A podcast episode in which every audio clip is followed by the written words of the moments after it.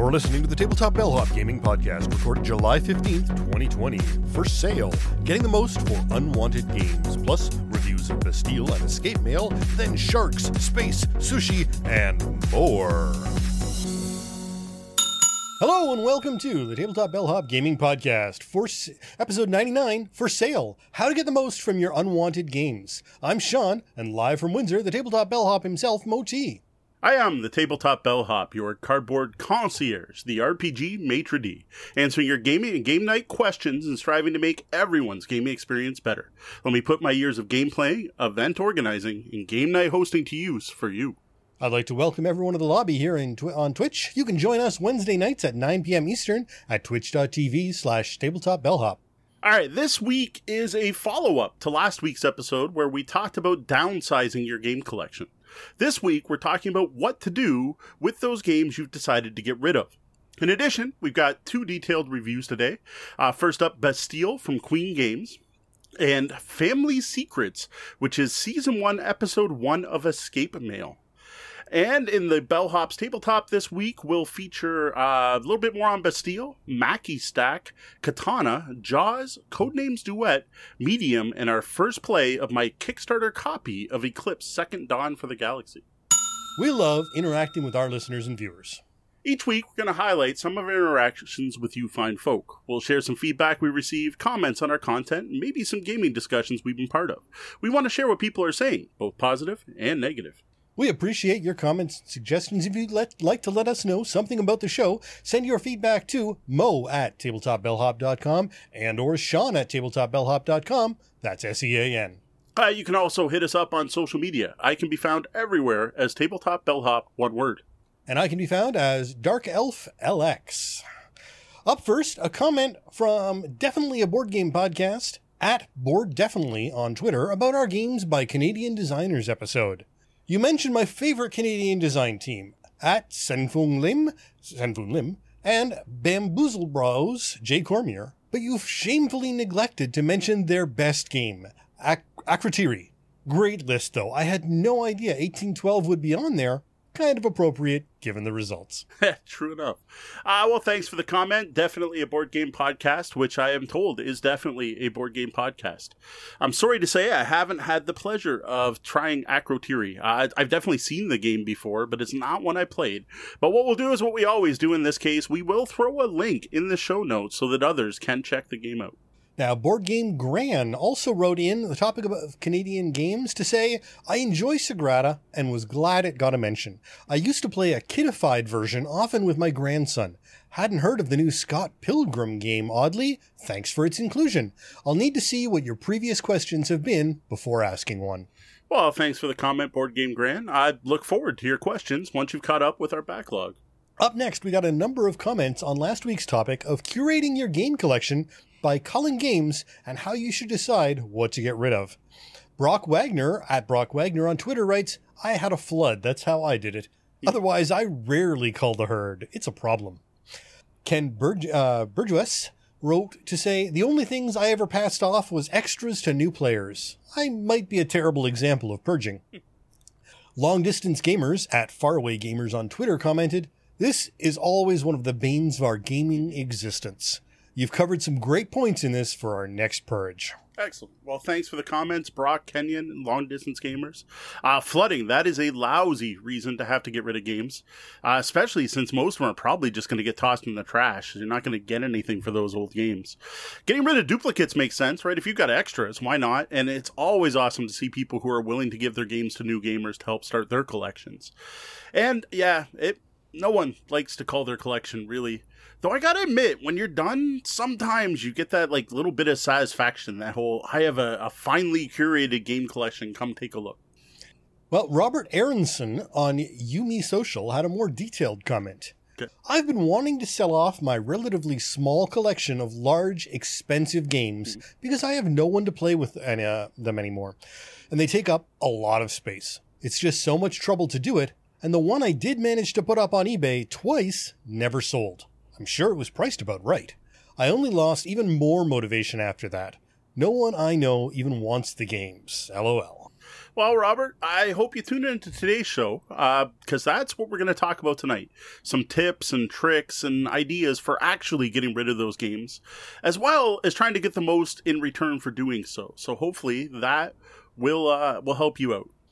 Well, one final longer comment about on the topic of purging your game collection. Samantha Bryant wrote to say, "It's painful every time.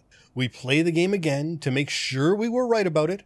we think about whether or not we have better games that do what this one does in a way that pleases us better, then we try not to grab it back from whoever we give it to. Well, thanks for the comment, Samantha. Uh, there's a follow up topic we could totally potentially cover in the future. I think is is how to get back a game you've gotten rid of that you regret parting with now, because I think all of us have done it at some point. Yeah. Well, now jumping over to some YouTube comments uh, for things we've got in our video content. First up, Prospero Hall, the Funko design team responsible for the Funkoverse game Jaws, Disney Villainous, and many other popular board games, took the time to comment on our Funkoverse Harry Potter review. They wrote to say, Everyone is a fan of something. Thanks for playing our Funkoverse game. It was created by Heavy Skirmish gamers, so we hope it does go beyond just introducing new characters into board games. We hope you continue to enjoy it. Now, see, I knew that game had some war game roots because even in our review, I talked about it. I'm like, this is a like really solid intro level miniature skirmish war game that doesn't look like it because it's got these cute pop culture pop figures and Harry Potter license to it and the Golden Girls, right? And I, I, I thought it's pretty cool that I'm like, yep, there's definitely some war game roots there. It's also cool to see the game seems to have really taken off there are new sets coming out regularly. Like you can get the the Kool Aid Man of all things, and from what I hear, Game of Thrones is going to be the next big core set with four new characters. Yeah. Uh, next, a comment from a designer. This time, Daniel Newman on our Dead Man's Cabal review. Thanks for the kind words. If you like the sliding mechanic that I used in the ossuary board, check out Ulm, as it was an inspiration for that bit of the game. Well, thanks for the comment, Daniel. I'm to have to check out Ulm now because that was one of the coolest action selection mechanics I've ever seen. That's one in Dead Man's Cabal where you have the three different types of skulls and they're a row and you push them. And then the one column, whatever color is the most common, is the action you can take, but it can't be the same as last turn. It was a really neat way to do it. well, that's it for this week's comments. Thank you to everyone who shares, comments, and interacts with our content. All right, one final thing before we move on, just a correction, I guess, from last week. Uh, last week I mentioned that fire trucks in Ontario were no longer red, and I guess I don't pay much attention because they are indeed red. I saw one today actually when we were out and about. Now I'm not crazy. There was a period of time where they were bright vermilion, I think is the name of the color, bright yellow green. I don't know how long that lasts. I was trying to find how long a time period that was. I couldn't figure it out, but they are definitely back to red now. A few quick announcements before we continue. We keep growing with the support of fans like you. So if you're on social media site, and we're probably there too, but if we're not, let us know and we'll rush right over. I sign up to receive Tabletop Bellhop weekly in your email inbox. Once a week, I send out an email that recaps all the content we put out the week previous. That's blog posts, excuse me, blog posts, new podcast episodes, reviews, interviews. We don't do a lot of interviews, but unboxing videos, actual plays, anything we create goes in that list. You can sign up by going to tabletopbellhop.com uh, and click right there in the sideboard or go to newsletter.tabletopbellhop.com. All right, next week we are going to be celebrating, recording and celebrating on Wednesday our 100th podcast episode. We're still going to be going live at the same time in the same place, 9 p.m. Eastern at twitch.tv slash tabletopbellhop, but it would be cool to see a fuller than usual chat room for this special event.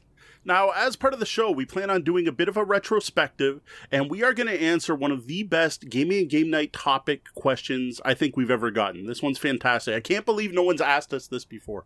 Well, because we want you to be able to celebrate with us, we're also planning on launching our next giveaway. Yeah, so what I'm going to do is I am going to part with two of my review copies of games.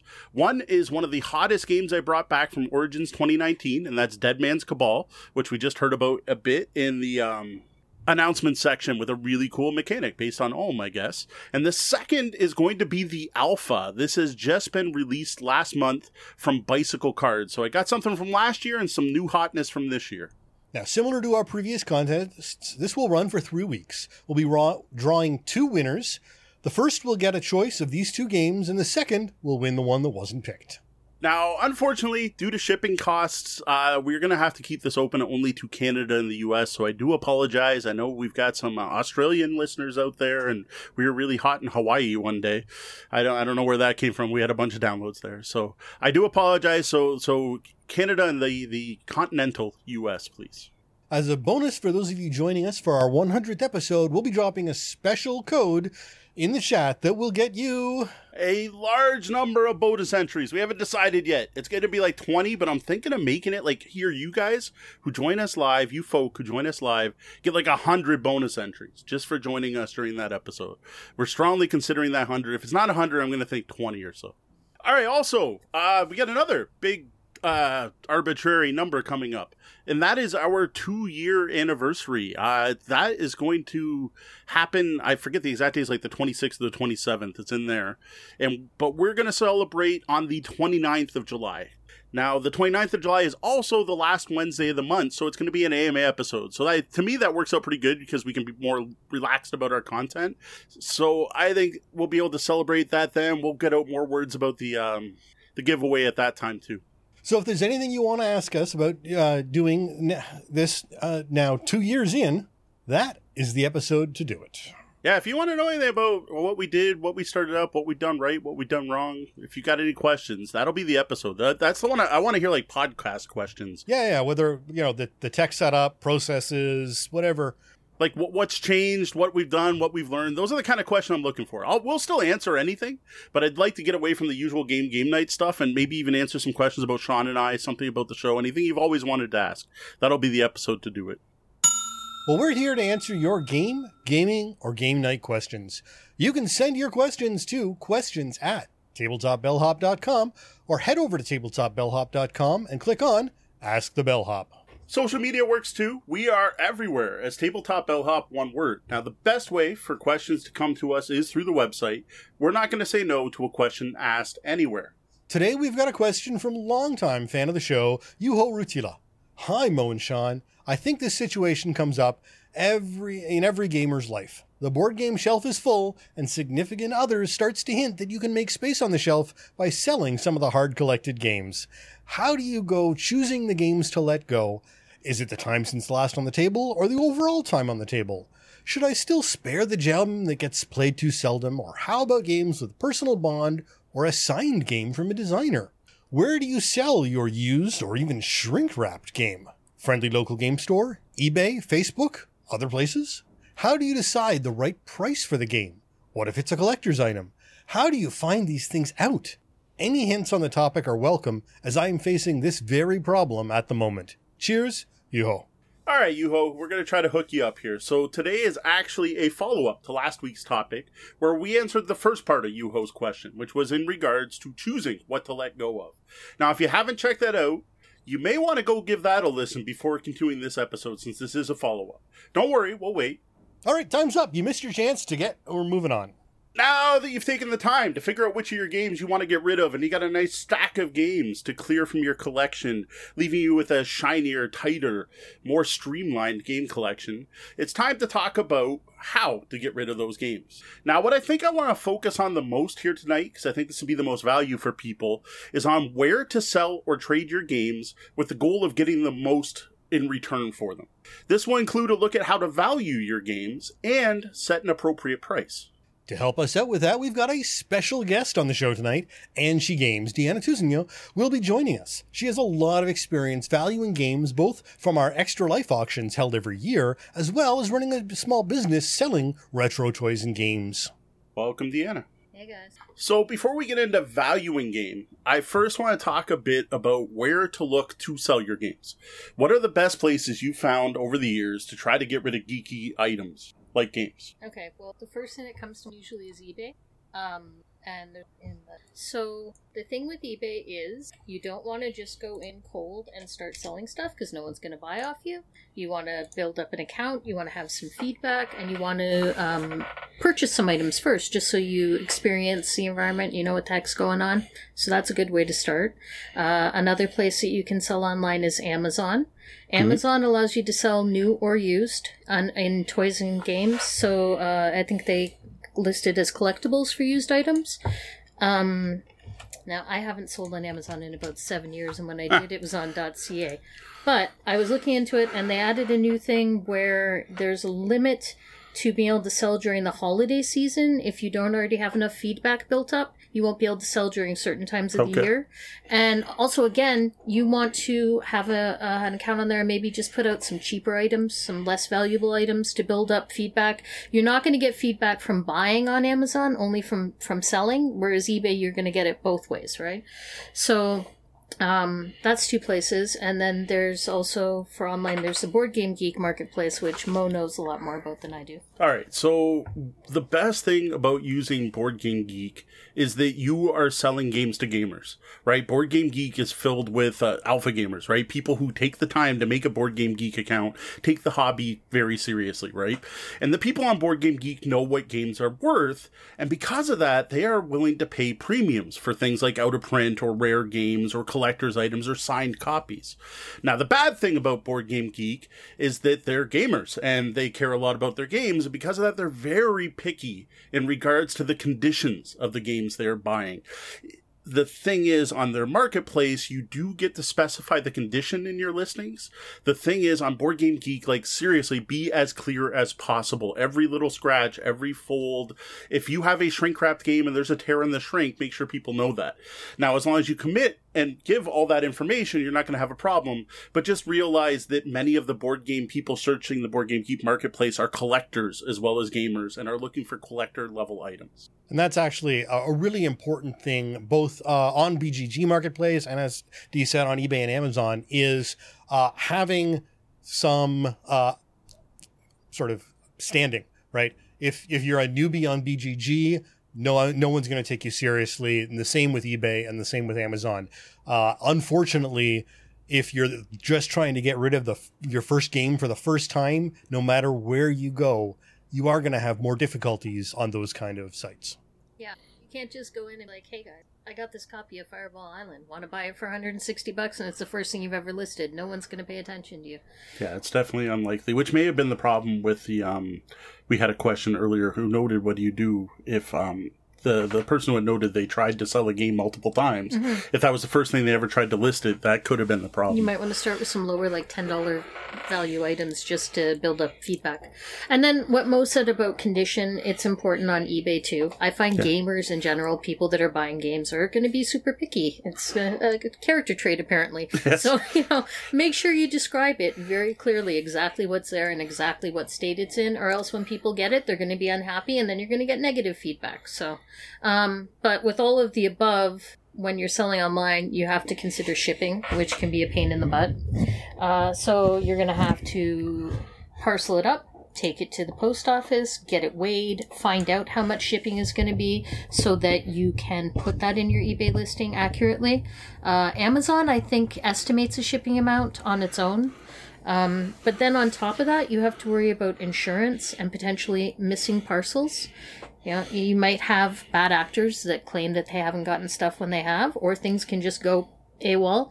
So, I mean, that's all stuff you have to worry about when you're selling online. So then sometimes it, you're better off just selling locally, right? So you've got Kijiji for local. You've got um, Facebook groups now are really great. Locally, we have um, a couple good uh, uh, groups where you can do buy and sell for games. And in all of those, I find that if you list multiple items for the, it's true online too with with um, eBay, but even more so for in-person uh, trades. If you list multiple items, it's better. If you if you put four or five games up all at once in that buy and sell group, then someone is going to contact you and say, "Hey, I want to get all three of those." It's worth your time more to go out to McDonald's and meet that person if you're doing it all in one go. It's just better if you're going to do it, do it all at once. And then the last one is uh, your FLGS. If you're lucky enough for them to offer consignment, or maybe they'll buy directly off you for resale. Um, that's another good option for local. So unfortunately, a lot of FLGSs don't handle consignment, and so that may be a limiting factor. It can be a great option if it's there, but it may not be an option at all. And uh, you want to make sure you, you're aware of uh, how they handle things because if they're just doing it for the heck of it, they may not be willing to get you a decent deal or or give any effort to uh, put in put into selling your game, and it might just sit there forever, not making you any money, even though it's off your shelf. The other thing too is some local game stores, especially when you get into uh, non-board game items, might be willing to buy things like magic cards, right? The collectible cards, uh, Pokemon cards, HeroClix, any of the collectible stuff, um, Keyforge decks. Local game stores are often willing to buy that stuff. And the other thing is check your local comic book store, especially with the the hero items like HeroClix often sell there, and some of the kids cards games like they may not do Magic, but they might do um, Pokemon or Yu-Gi-Oh. And Ryan's noticing that uh, Board Game Bliss offers local consignment uh, and things as well. So, all right. So now that you know where you want to try to sell your game or games, what's the best way to try to find a fair price? What where do you list them at? How do you how do you have any idea how much to ask for these games? Because I'll say one thing you don't see is it almost never works where you just go make me an offer. It seems like as a seller you pretty much have to put that out first. Well, again, the first thing you want to consider is what condition. Your used game is not going to be worth uh, a new and sealed copy that's still in print, right? Is it is it available? Is it still in print? Can you go out and easily buy a new copy? Um, now you can figure out the MSRP on a game by looking at a site like boardgameprices.com, which aggregates pricing from several online stores. And you can click through and look at a couple different online stores, and then you can go, oh, okay, so I know the MSRP on that's $50. And about half of MSRP is a good rule of thumb for a used game, unless it's out of print or rare even if it's new and sealed, no one's going to want to pay full retail again unless it's out of print, right? So you got to plan to knock at least 5 or 10 dollars off the price from the MSRP even for a brand new game. Now, when you're trying to figure out prices for stuff that might be out of print, the first thing to keep in mind is Amazon is not a good source for that information because third party sellers can just put whatever crackadoodle idea they have, they can say, "Oh, I've decided that this game is three hundred dollars," and it doesn't mean that it's selling for that much. It just means that someone decided to list it for that much. Yep. And the same can hold true at eBay as well, which is why I'll get to that in a second. But Amazon is particularly bad for just having wacky prices. So just ignore that for trying to sell, for trying to set uh, what dollar value you want to use, and then you can look at eBay again, this is your prime area to look for uh, out of print items or new and old, rare, whatever. What you do is you go in and you look at sold items on eBay. Um, you go into the left hand sidebar, you scroll down until it says show only, and you check off completed items. And that will give you the data on what was sold and unsold. Don't check off sold items, that'll only show you what was completed and sold. You want to see both so you get a good idea. And that info will go back for 60 days worth. Now, there are sites out there that will let you see the historic data for more than 60 days. And if you have something that's rare that when you're looking it up, you're not finding enough examples to get a good idea, it might be worth it. Um, but most of those you have to pay for to use those sites. Uh, a third party example is WorthPoint, and I think there's a free seven day trial you can use, so that might be enough to get you by. Or eBay has an in house program now called Terapeak, which is available for free if you have a store with them for certain levels of sellers. Um, so basically, you scroll through, you look at the completed items, you get an idea of the average selling price, and again, you have to make sure it's in similar condition to yours. Your well worn copy of the Dark Tower, which is missing all but one flag, is not going to be worth the same amount as a pristine copy with all the pieces, right?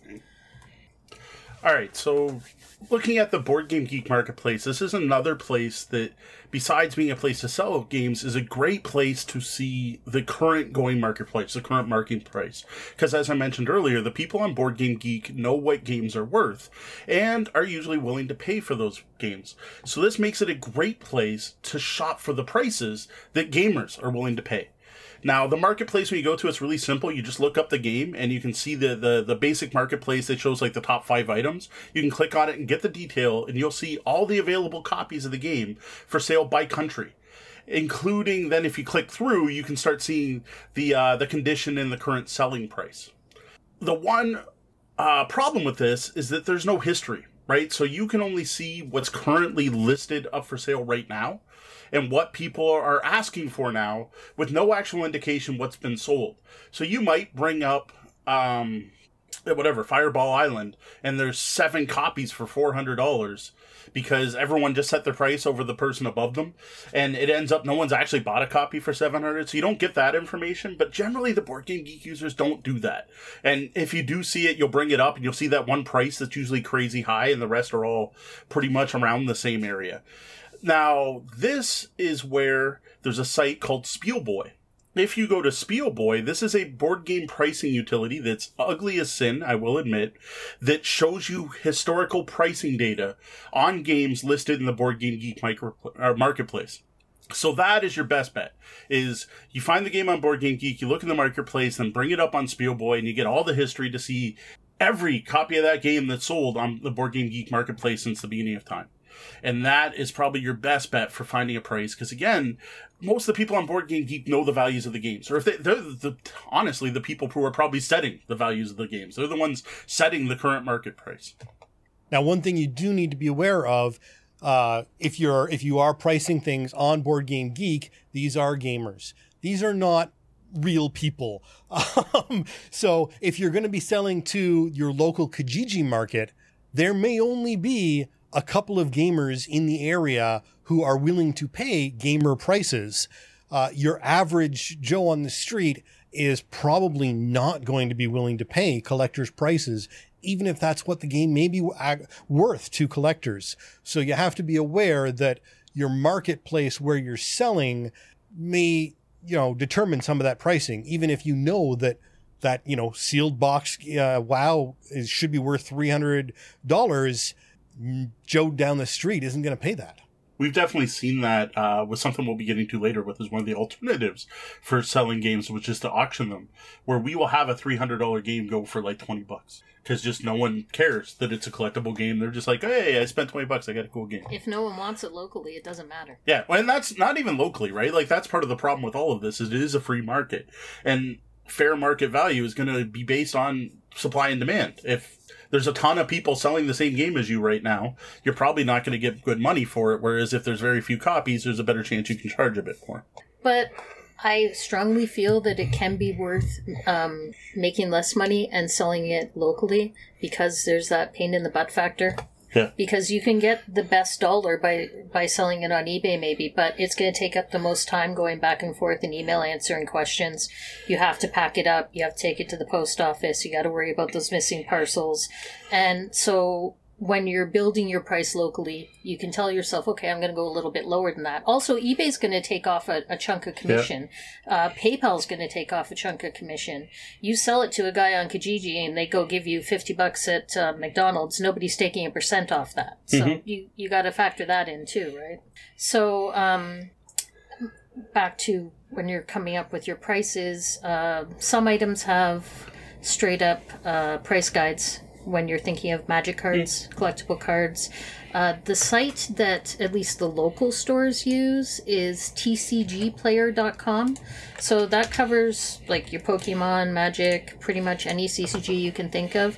They use the median prices on there when determining what they might pay you if you're going to go in and sell cards. Yeah, from what I understand, that's pretty much the standard, at least in Canada. I don't know if this is true in the States, but at least for Canada, that is the site that everyone uses. And they do that so that they don't have to compete with each other. Like honestly, if the, the, we have two local game stores that are, are I don't know about ten steps away from each other, which is a little ridiculous, and they both use the same pricing guide. So you go to the store you prefer. You're not going to get a better deal at one than the other in general. So again, that that factor that it might be more convenient for you to sell locally means you you might pick a price that you're willing to settle for a little bit less.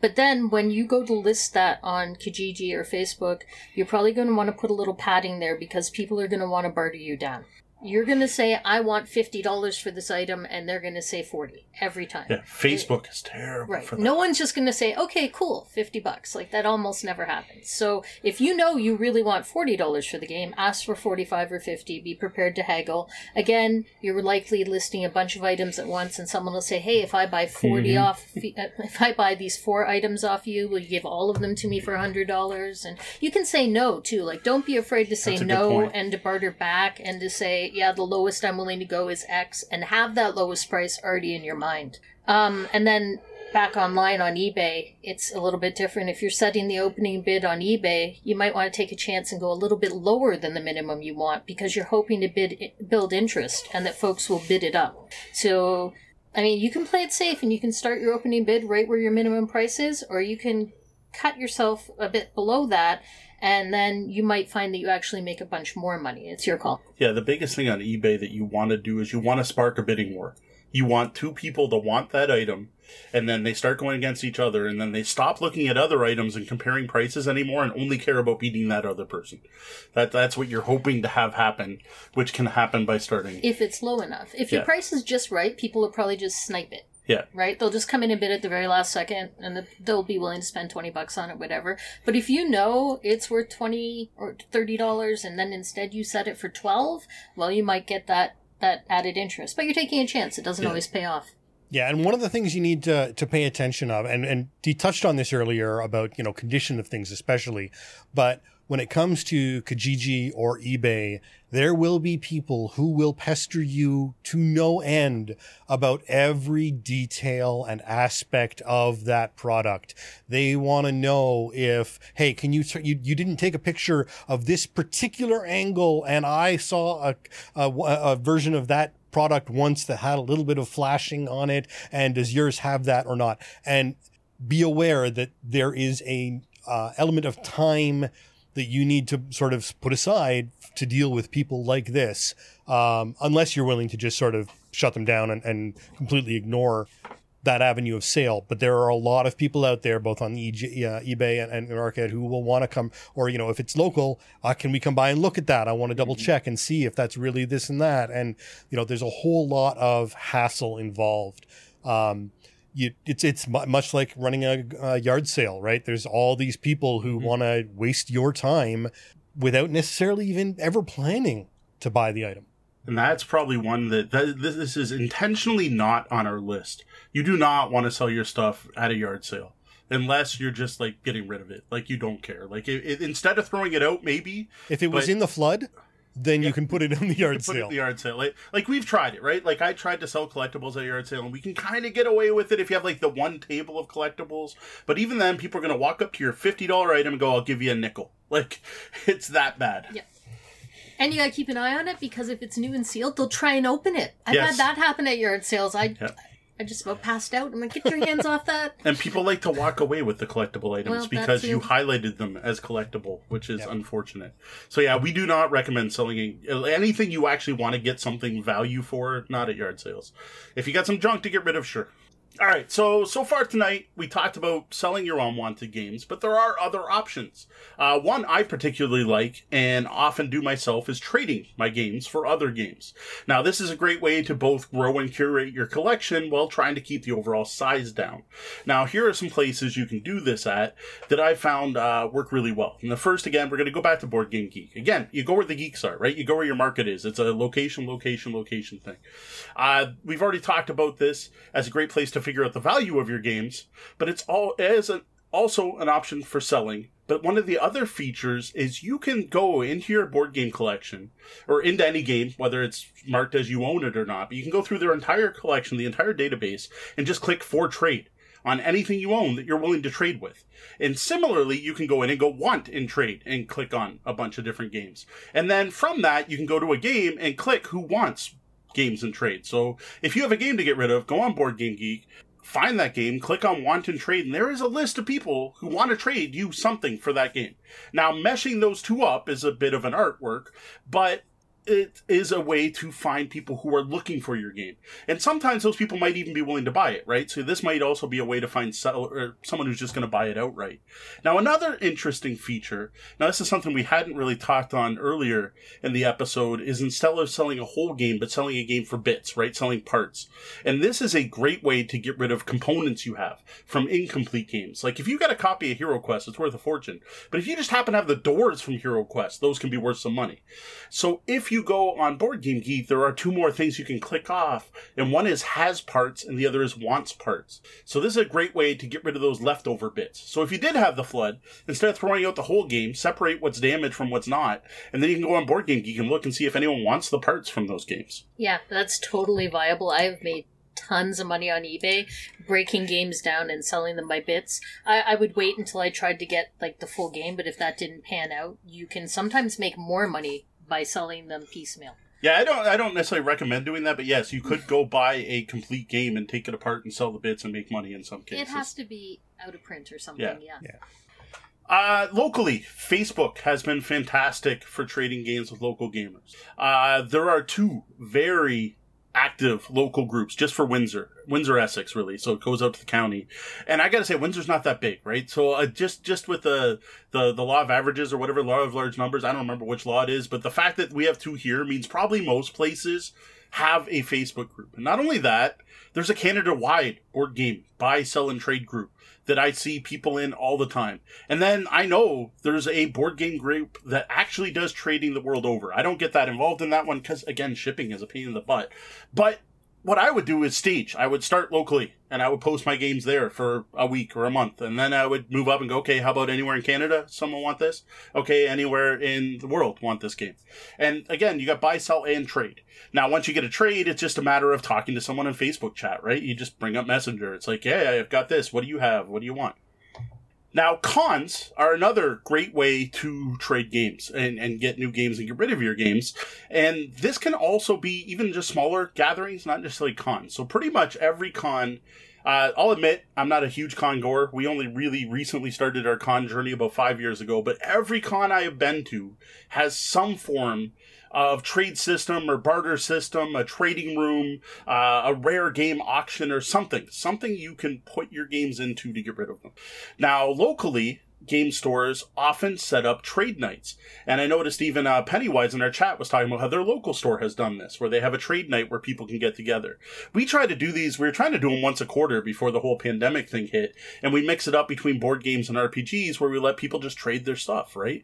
Uh, I think this is really cool. So one of the things you can do is check your local gaming meetups and see if they offer anything like this, or if you have a local group that gets together, like a Tabs or uh, or, or something like that, like a, a meetup group that gets together regularly. Ask like, hey, why don't we have a trade night sometime where we can swap our games, have have some kind of swap meet. Yeah, and Mo came up with a pretty cool system where instead of people putting all their stuff out on the table and just trading items, we traded everything in for uh, coins, basically, right? Like Yeah, uh, tokens. poker chips, tokens. So you know, uh, core book is worth X, a module is worth X, because we did it with our PDs mostly. And you would get your pile of tokens, and then we would roll to see who had initiative, and you would take turns picking what you wanted off the table with your tokens. And that was a neat way to be able to trade up and not have to. You know, Sally didn't have to get it off of Dave, kind of thing. Yeah, it, Which- it, well, it helped a couple issues. So one of them, you didn't know who you were trading off of because that may matter to some people. And second, you didn't worry about the exact value of your game. You weren't worried about that. My player's handbook's worth fifty dollars, and yours is only worth twenty. So I also need a thirty dollar item. It was, you know what? It's a board game. Board games are worth five tokens. Small box games are worth two tokens, and card games like Uno or whatever are worth one token. And you spend five tokens, you could get five card games, or you spend five tokens, you get a board game. A board game's a board game. Say like a ticket to ride size box. Maybe you have the ten dollar, ten token Eclipse phase or uh, Eclipse or Twilight Imperium level or whatever. And like I said, for RPGs, it was it was um, Splat book module. Core book was basically how we split it up, and so we didn't have to worry about the fact that the Pathfinder book's 900 pages long, and the well, we'll actually use Eclipse phase this time is only 300 pages, and their MSRPs are actually quite far apart. It was here's one hardcover rulebook for another hardcover rulebook. It worked out well. Now, speaking of cons and get togethers and trading, one of the things that is the best, and I guess a, it, it, probably the most efficient way to get rid of games, replacing them with games you want, is a math trade. Now, this is uh, the basics here is that a group of people decide they all want to trade games. And they use a specific piece of software to create a list of all the games they're willing to trade away. And you just go in and you select them all. And it's tied to Board Game Geek. So you go in and you pick all the games you want to get rid of. You're like, here, here's all the stuff I'm willing to get rid of. And then once everyone's done that, there's like a certain time period for everyone to put in their games.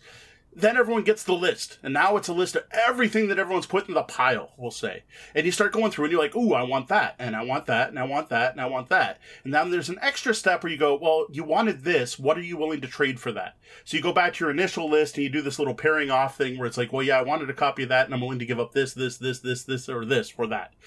And then you sit back and relax while everyone else does that. And then the moderator, whoever's running it, runs the software. Now, I honestly have no idea what goes into this back end. It's, it's math doing stuff in the background.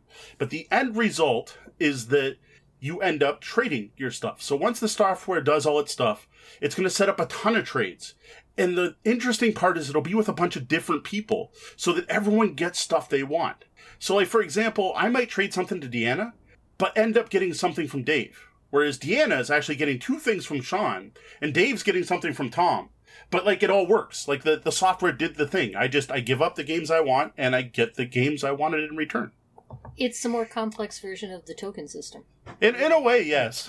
Yeah. Yeah. It's, it's the- where the where the tokens were a little more arbitrary in the math trade system. There, there's real values applied. Th- to- yeah, there's real to bad because you can literally say like, I only want this game if I give up this for it. Mhm. But the weird part is I might not get this game for that directly, right? That's where the math trade comes Right. in. Like Sean may have actually gotten this, and and Sean might have given up three games to get that, but I end up getting something. Like it's it's it's funky. It's it's. I've finally done one. I've now taken part. We only had about twelve people, so there wasn't a lot. But like you know what? I got rid of three games, and I got two games I really wanted. And, and like I said, it's you get what you want. Like you you you have complete control over what you let go and what you get in return without any bartering. There's no interaction with these people, which is I got to say at times an added bonus. No, absolutely. And, and sometimes that can be that can be the, the real thing because you're avoiding as long as you're upfront and and and clear about everything. Yes. You're avoiding a lot of that haggling hassle Mhm. that you you run into on your Kijijis and your eBays and your Facebook. People aren't haggling over prices. They aren't questioning about every little detail. It's Mhm. just they're looking for what they want. You're looking for what you want, and the software does the rest. You don't Yep. have to. It doesn't matter whether Jane and Bob are idiots or Yeah. you know whatever. It doesn't matter. They're going to get what they want. You're going to get what you want within the limits of the software. Now, the one thing I don't know about math trades is what you do when something goes wrong. Like, I honestly have no idea. So I, I like it. Hey, say I got the game and it was missing a piece. Like, I don't even know whose game it was. So I don't know how that level of it works. You you would have to talk to like Q ran and I'd have to be Mhm. like Q. This copy of this I got has no.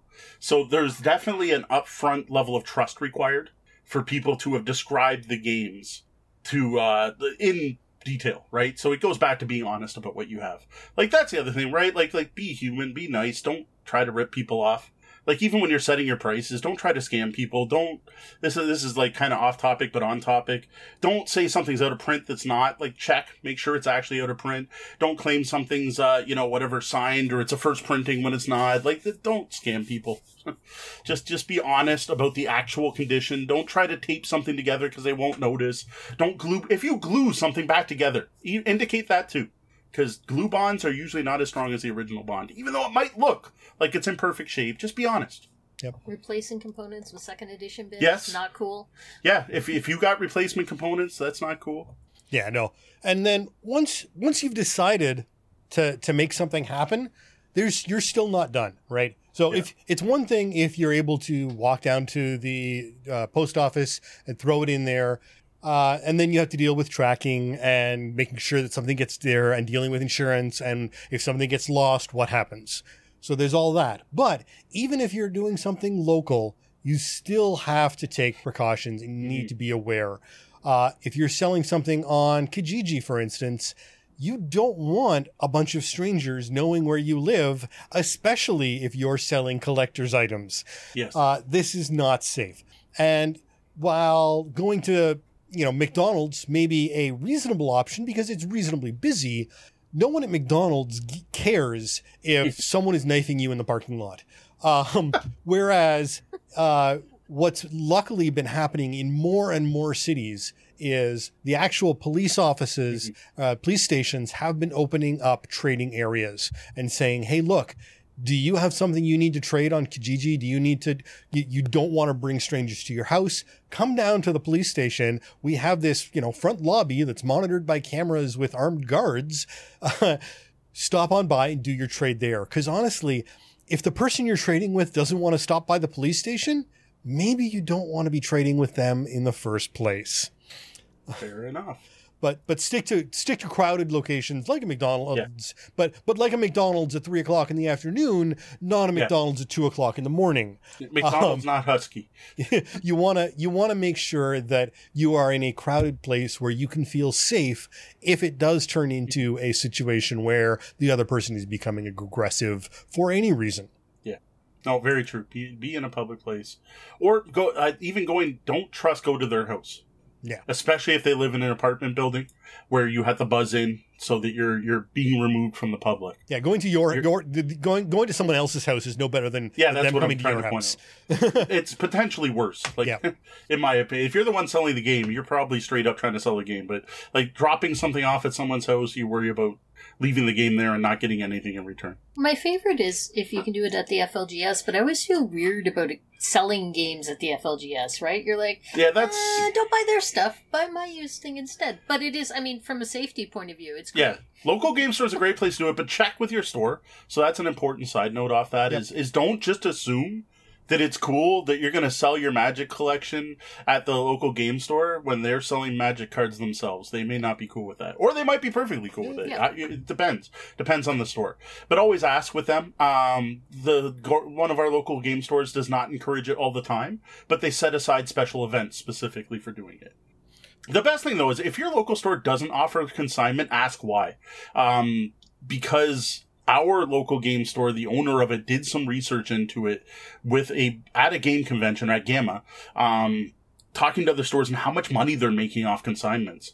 And basically, he left with the impression of you're kind of dumb if you don't. Like it's just it's an untapped market, and game stores are having a hard time nowadays. Like I'm not even talking. We're pretending there's no pandemic tonight. We'd have a whole different list of topics for meeting for with people and porch drops and Right. and, and we're, we're going to ignore all that for tonight thankfully we'll just forget that's going on but having consignments just take like all the stores do is take a percentage right? They give up a bit of their space they take a percentage off the top. Uh, i don't- know what that would be. Like i'm not a store owner i don't know what it would be. But like look at the prices ebay's charging and make it less than that but not too crazy right? And then they put aside in the spot in the store and they sell consignment games. Because they're still going to sell their shiny new copies because people are collectors and like shiny new copies. They're it just because there's a $40 copy of root that's used there doesn't mean the $70 new copy is not going to sell necessarily. You're actually selling to two different markets at that point the person that's going to buy the $40 copy was never going to buy the $75 copy and the person that's going to buy the $75 doesn't want that used copy someone else has touched. Like it's literally it's it's two different vectors mm-hmm. and that's the way to think of it as a store owner. So like i said if they don't i would recommend it. The one here was supposed to launch it. That was actually Yeah. what i plan to do with my my growing pile of reviews Timing. review copies of games that i've i've played and i don't necessarily feel like keeping despite the fact them being pretty good games Yeah, no, I- and and uh, just make sure you're informed. Uh, in the chat room, they they are talking about you know again if you're doing a math trade, make sure you read the fine print. You want to know what you're getting into. If you are going with consignment somewhere, make sure up front you know who's setting the price, what the percentages are, when payment is going to be due. Are they going to be paying you up front and they're going to handle the rest of it, or are you not going to see a dime until they sell it? Uh, you know that Yeah. they're holding on to that material and you need to make sure that you know when it's getting sold um, and, and, and how much how long after it gets sold will you be paid I'm going to hop back for one.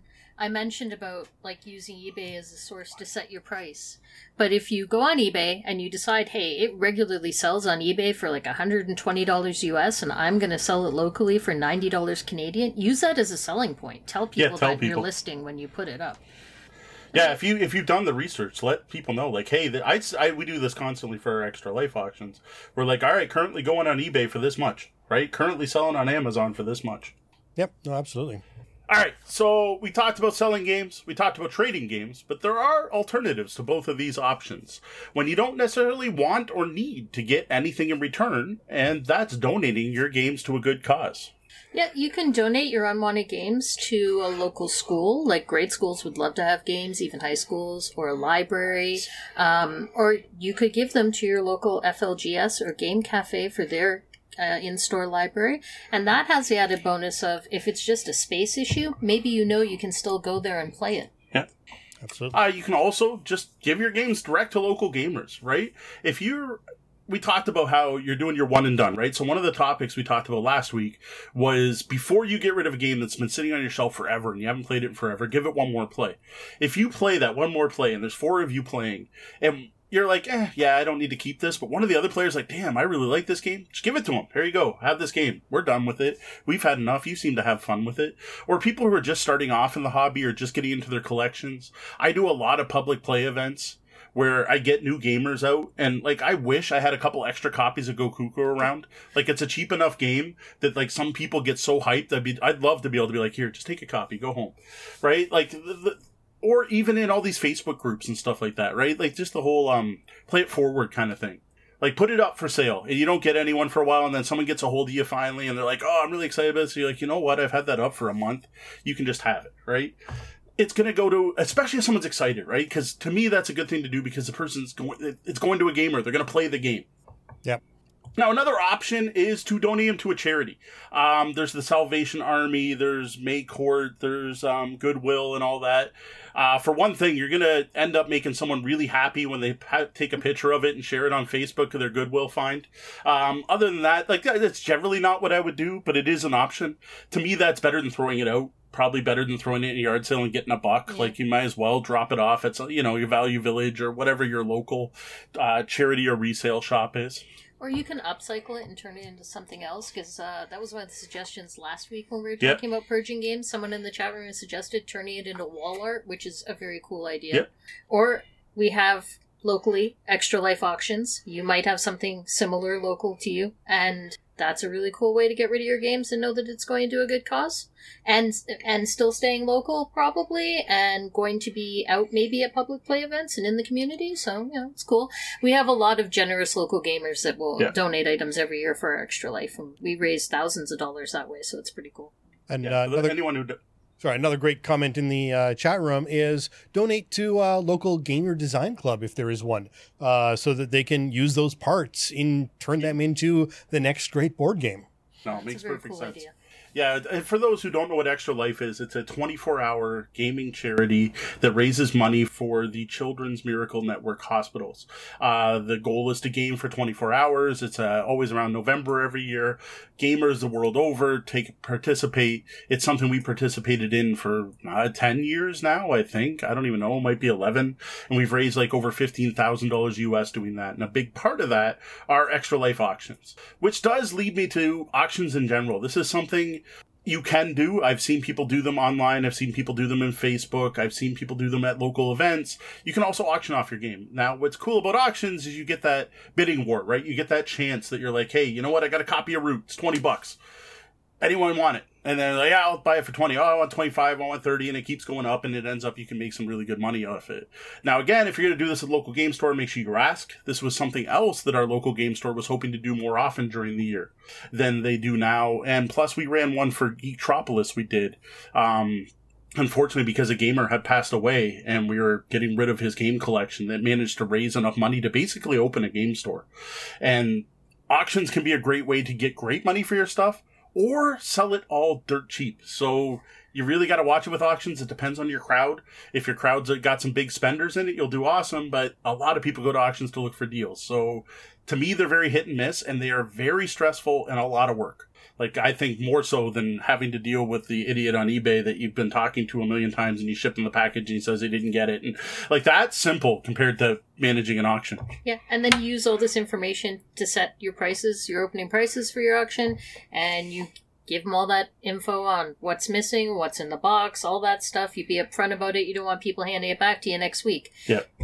Yeah, no, the auctions the auctions are tough, uh, and especially depends on the crowd you you get to your auction. There there, there are 2 mm-hmm. different kinds of charity auctions, uh, and I've experienced both in in various uh, formats. Um, I mean, if you go to you know a big name charity auction where the point of the event is the charity, mm-hmm. then you get people, people oftentimes who are there to spend money. They come. It's much like a casino in that way, right? Mm-hmm. They are coming there with five hundred dollars, and they are going to leave with zero dollars, and that is the goal.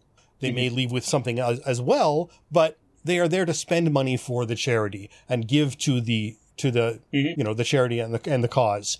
Uh, whereas in a lot of these other auctions, you know, in, in, some of the things like sometimes Extra Life, uh, you've got gamers there who are there to play games and look for deals.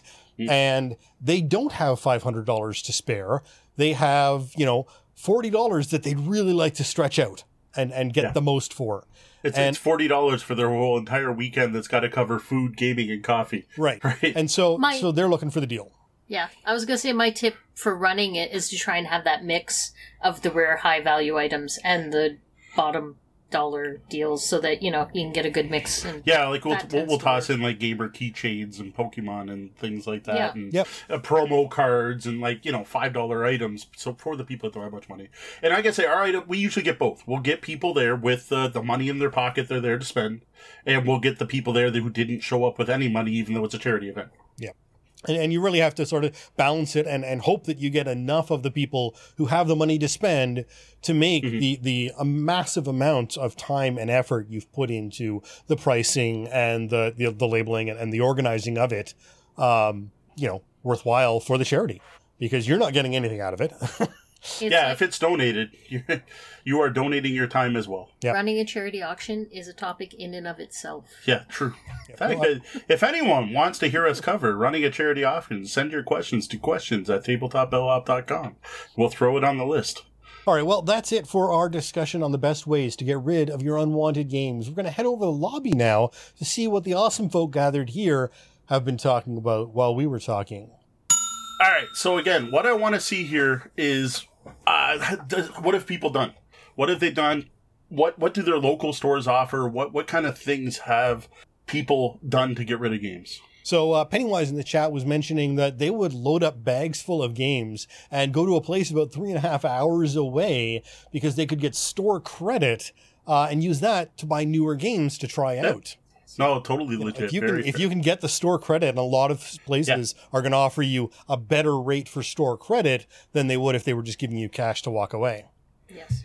Yeah, no, actually, that's a really good tip when you're selling anything anywhere. Like, like I, I sold. I, I kind of regret it now because we probably could have done a better deal. But at one point, I had an extensive toy collection because I was a spoiled brat, and selling that actually paid for my gaming hobby for many years.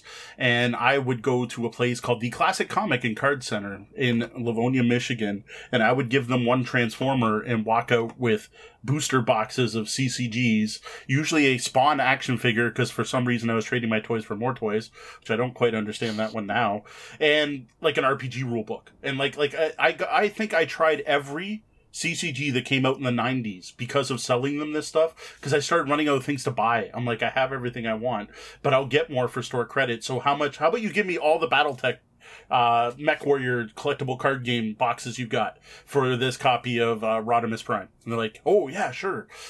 So it's definitely worth asking for store credit. Even the local store does give more for store credit, whether that's for cards or anything else. Yeah, absolutely. That's a real lot. Um, now, Pennywise also saying using for uh, Facebook board game groups to sell on Facebook, uh, not not to sell, but only to buy. So there's always an option to use it to sell games if he calls more.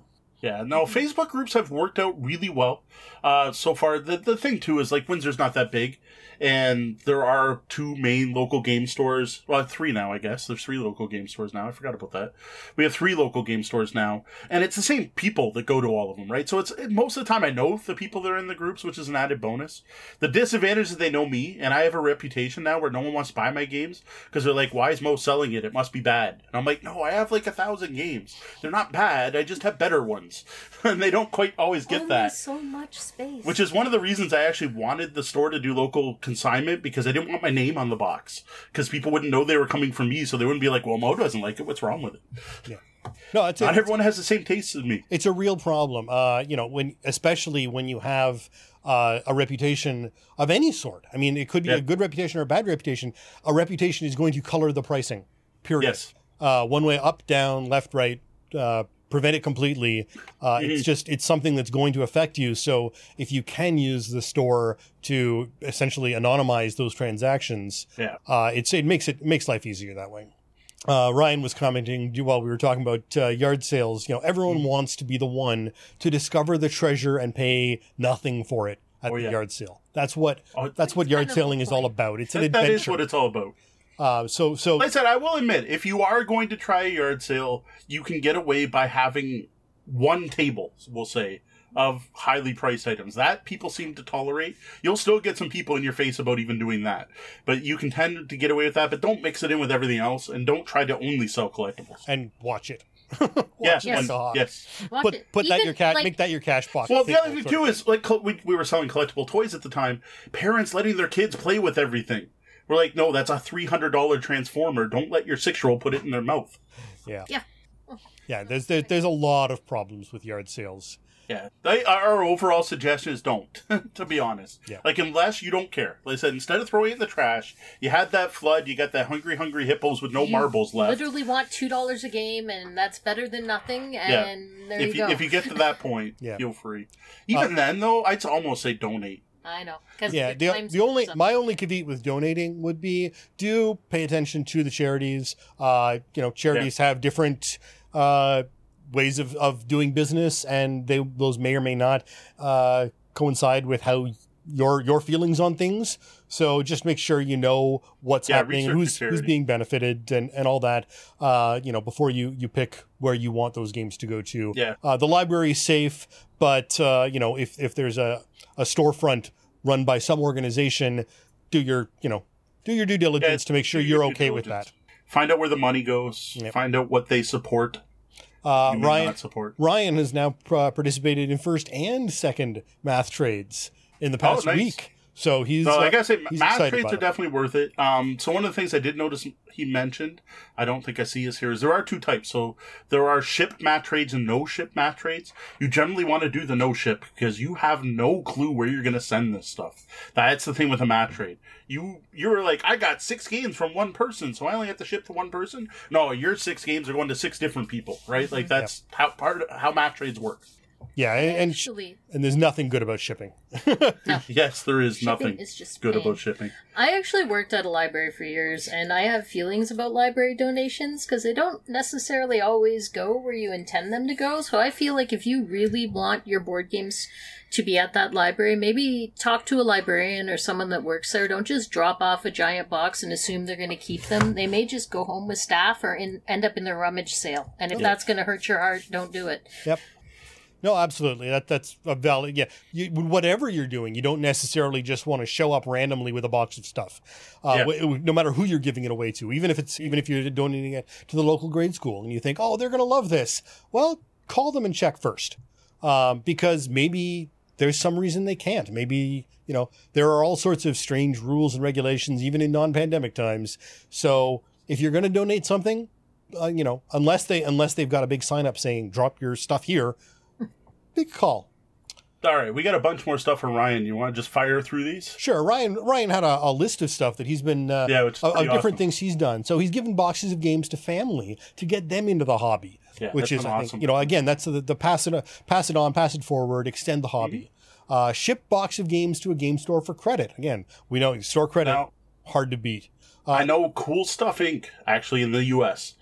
buys games and cards where you just mail them to them and then they give you store credit and they are some of the best prices online for shopping. We have uh, one of the local gamers, Will Chamberlain's using in the chat. He's not in there tonight. Uh, that's how he pays for his board game hobby was he got rid of his magic collection to Cool Stuff and he had a significant enough collection that the last time I talked to Jamie, he still hasn't paid for a game. Because he had that much magic credit. Like he played seriously. He played tournaments. He had mocks. Was that where it was through? Was Yeah, it was CSI. Yeah. Cool stuff, Inc. He had And, and it's it interesting, to uh, you know. I'm surprised there's not more of that because I know with like electronics, there's a few different organizations where you send them their like your your used electronics, and they give you uh, credit, and credit, you can buy yeah. buy new electronics and stuff that way. Uh, not so much in Canada, but in the states especially, there's a few different groups um, that were heavily advertising on podcasts for a while, which is how I know about them. Uh, and it was just you know they'll send you a they'll send you a an envelope and you send them your you send it to them. Like even the shipping was easy on in uh, for that so, sort of stuff. Right. Uh, he also he sold games in the game market at Calgary Convention. Again, we talked going to cons. Conventions seem to have all every convention I've been to had something. Yep, some sort of some sort of little you know either Mm-hmm. either trade or sale or or a way to get things. Yeah. Uh, again, we've he's done a couple of math trades, which is awesome. Um, sold games at bring and buy auction at a local convention. Yeah. That's a fantastic thing. Another another great way that conventions can can help out. Uh, and gave games to the local game society library. You Yeah, know, if you've got a local gaming club that has a library, that is a great place to donate. because you'll still be able to play it if you want to, Exactly. but so will anybody else who wants to to, to get involved there. Uh, it's traded unopened game for unopened games at stores. Great. That's a good one to do if you get a gift. Yeah, no, absolutely. You, You, you- get a you gift. know, post Christmas. You know, Aunt, Aunt June thinks that Harry Potter Funko verse is really cute, but you're really into Warhammer 40k. You might be able to turn uh, Voldemort into some Terminators. And he mentions he tried to sell some games on Kijiji without success, though there was some interest. Well, I think Yeah, that's we- sort of the definition of Kijiji. Yeah. Uh, not much success, but a lot of interest. We we've successfully done it a couple times, but yeah, Kijiji I bought more than I've sold. Yeah, I, I've, I've done a couple of uh, purchases on Kijiji, and honestly, they have all felt really dirty and sketchy almost every time. Yeah, I got yeah some of some of the I, I've gotten video game system stuff, so I've Yeah. gotten controllers, Controllers. and retro systems What and truck and the, did this the, fall off the of? for a while I was getting Xbox controllers like that. I I don't know where they came from. Well, I mean, I, and I, I, didn't up ask. I picked up those games for you. Um, you did that. Yes. you did that one thing, and it's this house that um seems to probably actually not be occupied as a house, but Well, it's that's- full of product. Um, and there happened to Well, be that one games- was legit. that, that that had to do with uh, someone's parent passing Yeah, yeah. away, and But but there's a few like of those but where yes. I've been to. It's where you you stop by, and I mean I'm a big guy, so I'm not as careful as I recommend other Yeah. people should be. Uh, but you stop by the house, and it's sort of like, oh, your this this house is just a front for people selling things mm, that may well have fallen off a truck. yeah, Um, exactly. uh, this no one is living in this domicile. Uh, but uh, yeah, and then he uh, he sold a box of BattleTech CCG cards to someone in the U.S. for the cost of shipping. Yeah, I've done that. Yeah. I bought something uh, like I I shipped that once. I'm like, anyone want this? I'll do. You just got to pay shipping, and I've gotten games that way too. Um, that was back in the G Plus days. That actually was relatively common. But because it was common, more people did it. Right. Right. It was one of those pay it forward things. Although shipping these days is not something it's only worse. Yeah, but if right the now. buyer's paying it, yeah, yeah, but no, but I mean, right, like particularly right now during the, Yeah. we aren't talking about pandemic generally, but in the pandemic times, shipping is Yeah. ugly. No, no Um, shipping, thank you. although we're gonna ship stuff in three weeks. I got, I got, I got something for my son's birthday recently, uh, and it shipped in the from Canada Post from literally forty minutes down the road. I could have driven there and back and back, probably there and back in under an hour, and it took eight days to get to my house. From the time Canada Post picked it up to the time they put it in my mailbox, eight days. Um, so it's a it's an interesting time we're living in right now. So that's the last thing Ryan notes is Starlight Citadel, which is a store that took games for credit, is closed. I didn't know that. That's a store I know of. Their their prices weren't great for buying, but it was one of the few places you could buy used games online in Canada. All right. I think we're pretty good here. Um, one last note: if you're selling RPGs, another one is half price books. Half price books in the states is great for buying RPGs or in, and box sets and stuff like that. They may or may not buy board games depending on your local store. I've heard both. Most people say they do not do board games because they're too worried about missing components. But books from RPGs, they seem to be more than willing to buy. Oh yeah, I forgot about that. And Abe is a Books. great source for pricing, and you can sell on there too. But it, you have to have a, a large quantity to be able to be selling on there. So Yeah, so Abe Books is an aggregate that aggregates prices from local book uh, from um, independent bookstores that um, Yeah. do used. Sorry, not like no chapters Indigo, but um, used bookstores, and they aggregate. So it's a, especially for RPGs a good way to find prices. They you can sometimes find a board game on there, but I find the board games tend to be no, the board games Ridiculous. are. They shouldn't yeah be listed. On like they shouldn't the be listed, and they're like three hundred But dollars for each. RPGs, But yeah, RPGs definitely Abe Books, A B E dot com. I think. yep. Excellent. Well, that's it for our main topic tonight. Remember, you can find lots of gaming topics and advice like this over on the blog at bell, tabletopbellhop.com. Just click on gaming advice at the top of the page. We also want to thank Deanna for joining us for this segment of the show and sharing her expertise on the topic. Now, finally, as usual, if you've got a game or game night question for us, all you got to do, go over to the website, click on Ask the Bellhop, or send me an email. Questions at tabletopbellhop.com. Up next, a look at Bastille from Queen Games. Queen Games provided us with a review copy of this game. No other compensation was provided. Uh, Bastille was designed by Christopher Christoph Behre and features art by David Cockard. It was released at Essen 2018 by Queen Games. It plays three or four players, and a game takes about an hour. For a look at what you get in the box, be sure to check out our Bastille unboxing video on YouTube. There'll be a link to that in our show notes.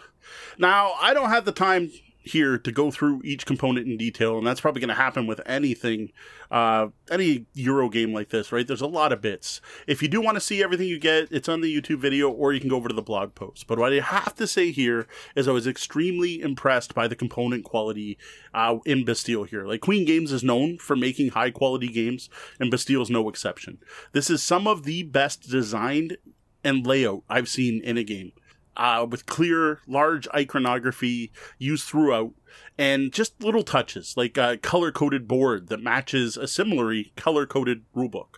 Well, from the game's description, it's the eve of the French Revolution, and you are the leader of a revolutionary group trying to best position your faction to be ready for when the revolution inevitably begins. To do so, you need money, influence, revolutionary leaders, weapons to arm them, and more. The timing of this review is actually somewhat amusing, as Bastille Day, to commemorate the storming of the Bastille, was July 14th. So that was yesterday. We should have recorded this yesterday. I know. But enough about messy reality. How about you give us an overview of play in the game Bastille? All right, to start a game of Bastille, put the board out, put out four random characters, put out a stack of Versailles tiles on the Versailles spot, uh, flip one face up, put a number of weapons in the Bastille uh, based on the number of players, stack the mission cards, and then put out the bonus tiles, one for each round, and flip up the one for round one. Now, players are going to take their bits, and you are going to have a set of influence tiles, uh, the exact numbers of which are based on the number of players. A scoring tile, which is if you happen to lap the board, you get to put that out. Henchman cubes and eight coins. Uh, you got two meeples. One's going to go at the start of the scoring track, and another is going to go on a track that circles the Bastille, known as the Bastille track. You're going to draw the top card from the mission deck, which gives you an endgame scoring goal. Now, a game of Bastille is played over eight rounds. Each round is broken into three phases. Now, first, you're going to place those influence tiles out. Then the locations on the board are resolved in numeric order, and then there's this flag scoring phase. In addition to that, there are two scoring rounds. One happens at the end of round four, and another one happens at the end of the game.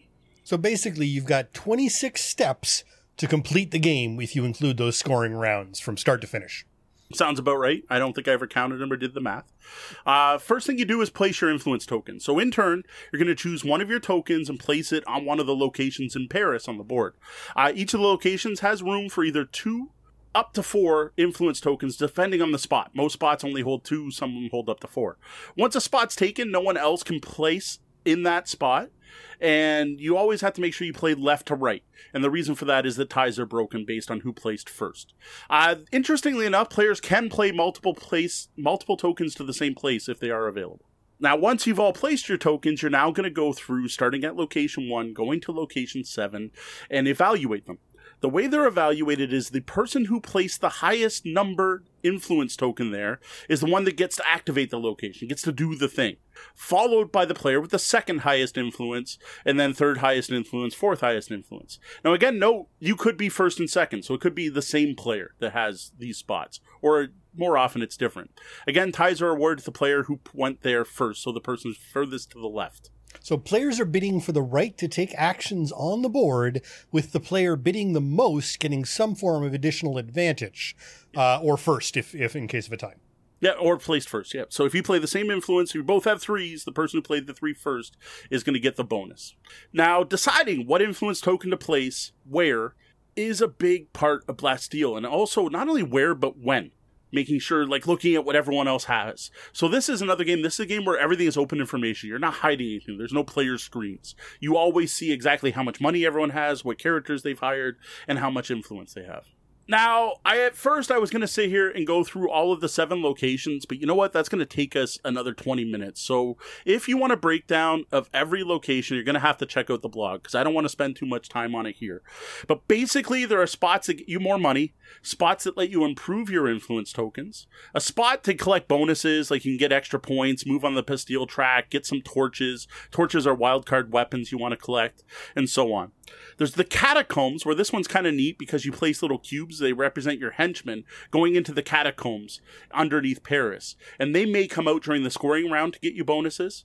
There's a spot to hire characters, so you're you're building your revolutionary army, and you place those in your tableau.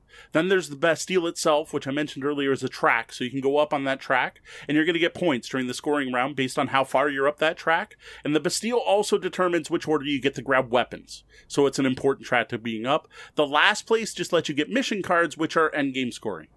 So it's really interesting because this is essentially, in many ways, a dry, boring Euro, except they have managed to tie the theme in with this dry, boring Euro to take it to another level that you Mm. don't normally expect from a lot of these cube pusher type games. No, I totally agree on this one. Uh, they again, if you get into the details, like you get the money, you go to the bank. Like the, the the locations are tied to what you get from them, and it just makes sense. So next is the final stage. I mentioned this before. It's called flag scoring. All this is is you look at your citizens. Whoever has the most French flags gets a bonus for having it, and then the person with the second most flag gets another bonus. Now, once you get to turn four, you're halfway through the game, right? Four out of eight rounds. You're going to do an interim scoring round. Now, players are going to get points for a number of things. Uh, the number of gems on the characters they've collected, having the most crowns on the characters they collected, how far they are around the Bastille track, and then that cool catacombs thing happens. So I do want to explain this because I think it's a neat thing. So what happens is you've got this bag where you've been putting in henchmen throughout the game. Well, during the scoring round, you pull out five cubes. And then when each cube's pulled out, the player gets some kind of reward. And there's like two different catacomb boards, and you pick which reward it is, and depending on the level of the reward, you're either going to get to put the guy back in the catacomb, the the henchman back in the catacomb, or you just take the reward and they're considered gone for the rest of the game. So there's a little bit of a push your luck element there. Then, after you've done the catacomb phase, you do get to take weapons from the Bastille. So again, the person who's in front is going to get two weapons, the next person is going to get two weapons, and the person who's in last only gets one weapon. So the catacombs aspect is another really interesting one because the catacombs of Paris have played such a huge role in the city's history, including throughout the uh, the storming of the Bastille and, and preparations to and the revolution itself. Uh, but they aren't straightforward. I mean, they are catacombs. They are a maze beneath the city. So the risk reward aspect even is very on point for the theme. Yeah. So we play four more rounds, right? We get to the eighth round and we do some end game scoring. It's very similar to the first game scoring. Uh, one of the things you do have to do here is rearrange your characters. So there are three types of characters. There's peasants, soldiers, and nobles, and you have to group them into groups. So all your peasants go together, all your soldiers go together, all your noblemen go together. And you also have monks, and monks are wild cards. They can join one of the other groups. This is all very important for the end game scoring cards. Then, once you got your groups together, you need to arm your troops. So, this is where you assign the weapons. And again, it's paired up. So, the peasants need pitchforks, the soldiers need rifles, and the nobles need rapiers. Now, torches count as wild cards, so torches are really valuable because you can give them to anyone. Then you're going to look at your tableau of characters and you're going to get a bunch of points for them. So you're going to get points for the gems on them, whoever has the most crowns, how far you've gone on that Bastille track. The actually every character card gives you a set number of points just for collecting them. Then you're going to go through your mission cards and see if you completed any of them. Again, those are endgame scoring cards, and then your coins that you have left. Now, again, you're going to explore the catacombs. The difference here is the rewards are slightly more limited because you're at the end of the game, so there's certain things that just aren't worth doing. And they're bigger rewards, and you don't get your henchmen back. Now, the henchmen that are still left in the bag are actually still worth something. They are going to be worth one point each for every henchman that was still in the bag. So, throwing your henchmen in the bag, even if they don't come out during two of the, the two scoring rounds, they still got you something. Finally, you look at your characters and you try to figure out if you left anyone unarmed, because you don't want unarmed characters during a revolution. You are going to lose a number of points based on how many characters are unarmed at the end of the game. And this can be huge. If you have five or more characters unarmed, you're losing 20 points in a game that usually scores around 50 to 70.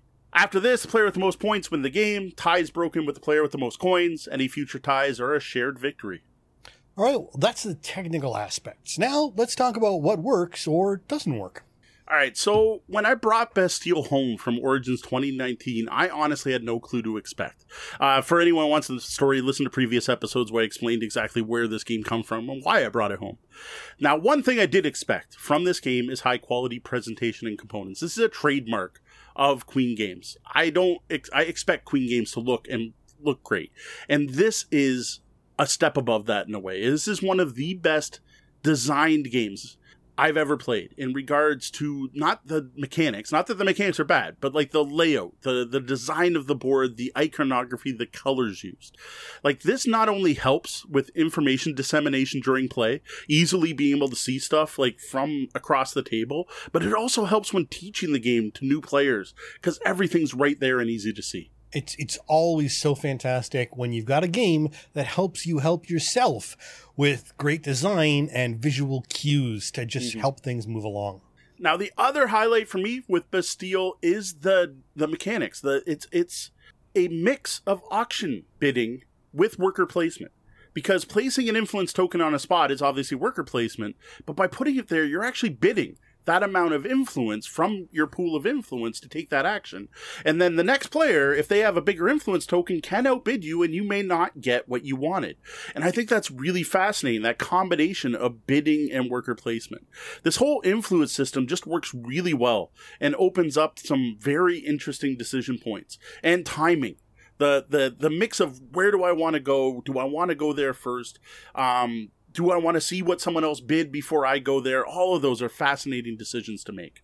Yeah, and it has some real thematic linkage again with the factions in the French underground putting their own reputations on the line in order to draw greater support into their faction and and you know take the take the lead when it came to storming the Bastille. Now, there are downfalls, of course. Uh, no game is perfect, and the one I have found the biggest downfall when playing over multiple games of Bastille is the interaction of the character deck, how it's distributed. So it is a deck of different characters, and they are split into A, B, C, and you shuffle the C deck and you put that on the bottom, then the B deck and the A deck on top.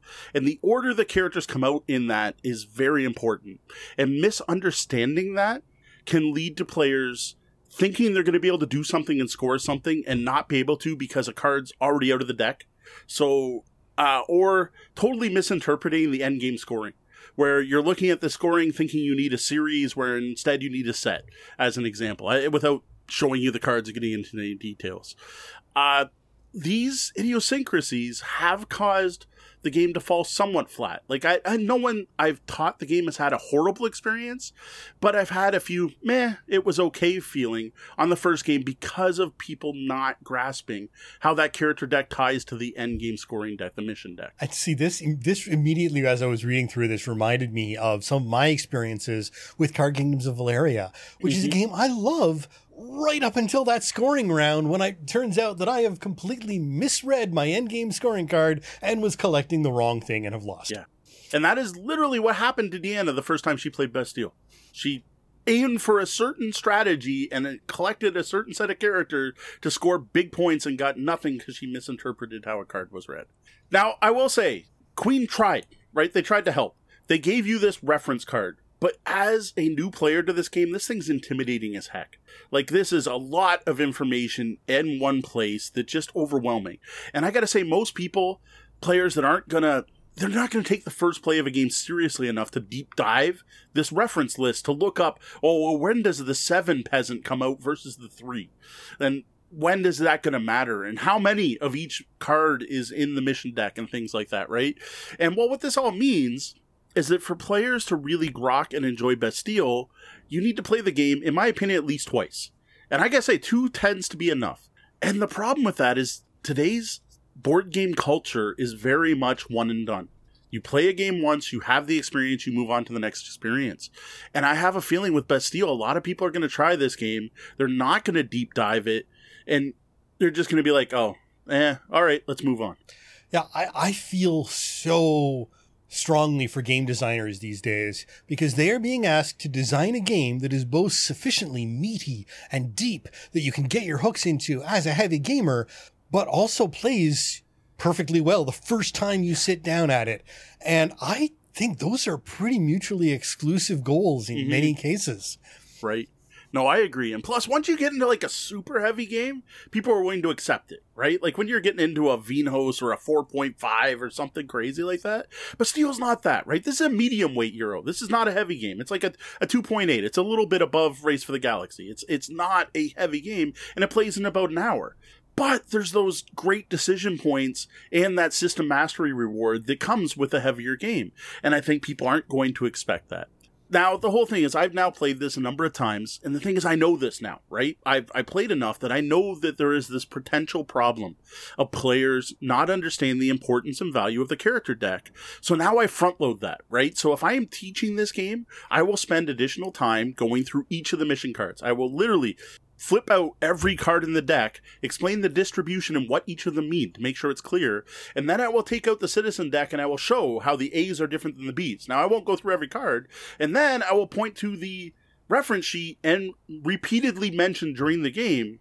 Before grabbing a mission, you might want to check the reference sheet and make sure the characters you want aren't gone already, or they're still to come. And the other thing is, you don't use every character every game, so parts of the C deck never come out. So again, knowing that, knowing that not every character is going to be coming out, you don't want to hinge your whole strategy on one thing. So what I do is I front load it, which WoW has that greatly improved the initial gameplay experience. So when I taught this game to my sister-in-law and mother-in-law, they both, I, I don't know, but loved it. Like I think Brenda really loved it because she has to come back and play it again, which is a really good sign. And she came back and we played three player. Um, Holly, I think, dug it. Like she didn't complain about it, but they got it right. Like they knew how to do it. The problem is, I'm not everywhere. I can't be there to teach everyone who plays Bastille this the first time they play. It sounds to me like perhaps the instructions don't perhaps focus on these details enough. Yeah. Uh, if it takes someone who's got a few plays under their belt to be able to teach it properly to maximize game enjoyment and success, that says a little bit something about not necessarily the, the quality of the rules, but just the, the organization and the, and the level of importance placed on certain aspects in the rules. So again, if you look at it, they gave you a summary sheet with this information specifically. Nothing else. There's no summary sheet of the bonus tiles. There's no summary sheet of the, just the character deck and the mission deck on a one page sheet. So they obviously knew this was an issue, or else Right. they wouldn't have included that sheet. The problem is, like, who wants to deep dive a spreadsheet at the start of a game? And that's basically what it is, right? Like, it's got pretty pictures, but it's a spreadsheet. Right. Now, overall, I gotta say, I dig this game. Um, I admit, my first play was rough. Uh, my first play with other people has been rough. My third play with new people was rough until I figured all this out, right? But I gotta say, there is a very solid game here that's doing something interesting and new. That whole mashup of worker placement with auctions, like with, bidding. I wouldn't call it auctions, it's bidding. It's an auction bidding mechanic. Plus, this game just is so beautifully produced. Like, just some unique things. And I gotta admit, this is probably not good for colorblind people. I don't know. But the fact the players' colors are the French flag. You got red, white, and blue, and then they threw in black. Like, just that little touches like that are just, that puts it over the top out of most things in my thing. And it is just that design and the fact all the scorings right on the board just makes it a joy to play. If you dig auction games or worker placement games, I think you got to give this one a try. Like find a way, like find find a demo copy, try it at a con, see if your local game store will do a demo just to see it, just to see what they've done with these mechanics. If you are a fan of medium weight euros, like not heavy but with enough thinking to them, like I think Catan fans might find a lot to like in here. I think you're going to dig this. All I ask is do not give up after one play. Like this is is I I've seen it. I have seen people go from eh to wow, that's actually really good. This one requires a bit of system mastery to shine. Now, one thing I see in reviews uh, from people on BGG is um, it's Lancaster's little sibling. Um, why Okay. why play this if you can play Lancaster? I own both. I preferred Bastille. It has been a long time since I played Lancaster. I couldn't tell you exactly why off the top of my head. But Okay. Lancaster, going back to last week's topic, is something Deanna and I literally discussed this weekend about getting rid of because it felt dated. Right. That was the biggest thing with Lancaster. It felt like an old Klaus Teuber came out in the year like before 2000 or around 2000. It's just something about that game felt dated. And that's one where you're placing knights on spots to do something, and you can play higher knights to bump, which to me is different than multiple people bidding for a slot. Right. I don't know. Like to be honest, I, I couldn't tell you exactly why because it's been so long. Lancaster is literally we haven't purged it. It's it's one of those we're going to try again. Right. And to be honest, now I'm curious. Now that that's come up, if we do play Lancaster again, I'm going to have to be comparing it in my head to Bastille. Right. I mean, they're both Queen games. Uh, you know, they, Lancaster Lancaster's notably higher on the BGG rankings, but it's also been out longer. So Oh, you know, it's be a long got time. it's got the uh, and it's it's a slightly higher weight. It's a two point. It's a it's a three to Bastille's two seven. Two seven. I was close. I So, said two eight. yeah, yeah. I was close with that. Which again, you know, with our yeah, with mid, it- mid-range, it's, it's mid-range heavy for us. yeah, All right, well, mid-range. For a more in-depth look at Bastille, you can head over to tabletopbellhop.com and click on reviews where you will see all the different areas and components. And now, a look at season 1, episode 1 of Escape Mail, an escape room game delivered to your home. We received a review copy of this episode of Escape Mail from Mobile Escape, and no other compensation was provided. All right, so Escape Mail is probably not one people have heard of before. This is this is uh, something different. I don't even. I, I, to me, it's still a tabletop game, but it's not your standard board game. This is a new escape room experience delivered by mail from a company called Mobile Escape. Uh, they are Canadian, located in Alberta, Canada. So thumbs up, Canadians. Uh, you can get a season one episode at a time. So you can just buy season one, episode one, or you can buy a bundle of all of them together, or you can actually get it as like one of those monthly boxes where they'll send you a new episode each month. Now, the cost of an individual episode is fourteen ninety nine Canadian, whereas the bundles cost one hundred and thirty two Canadian, which is a heck of a lot better than one eighty if you bought them all separately. Now, Sean and I actually did some comparison shopping on this after checking it out, and this seems pretty much on par with similar mail order puzzle experiences. Yeah, now if you want to take a look at what you get in this first episode of Escape Mail, I do encourage you to check out our Escape Mail unboxing video on YouTube. Now, in this video, I try to be really careful not to spoil anything. Uh, people have a various different levels of uh, acceptability for what they consider spoilers.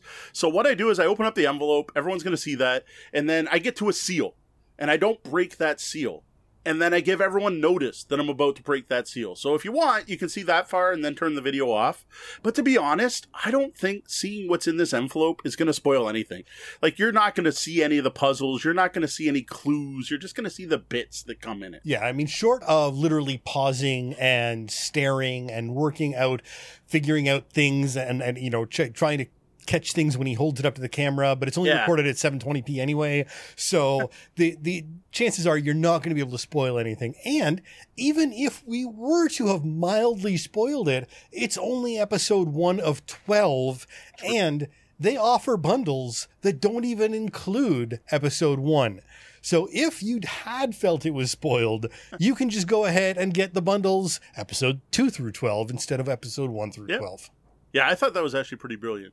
So what I'll say here is first off, I was surprised how much they shoved in one envelope. Like the envelope didn't look that thick, but I felt like I just kept pulling stuff out of it. It felt like a clown car.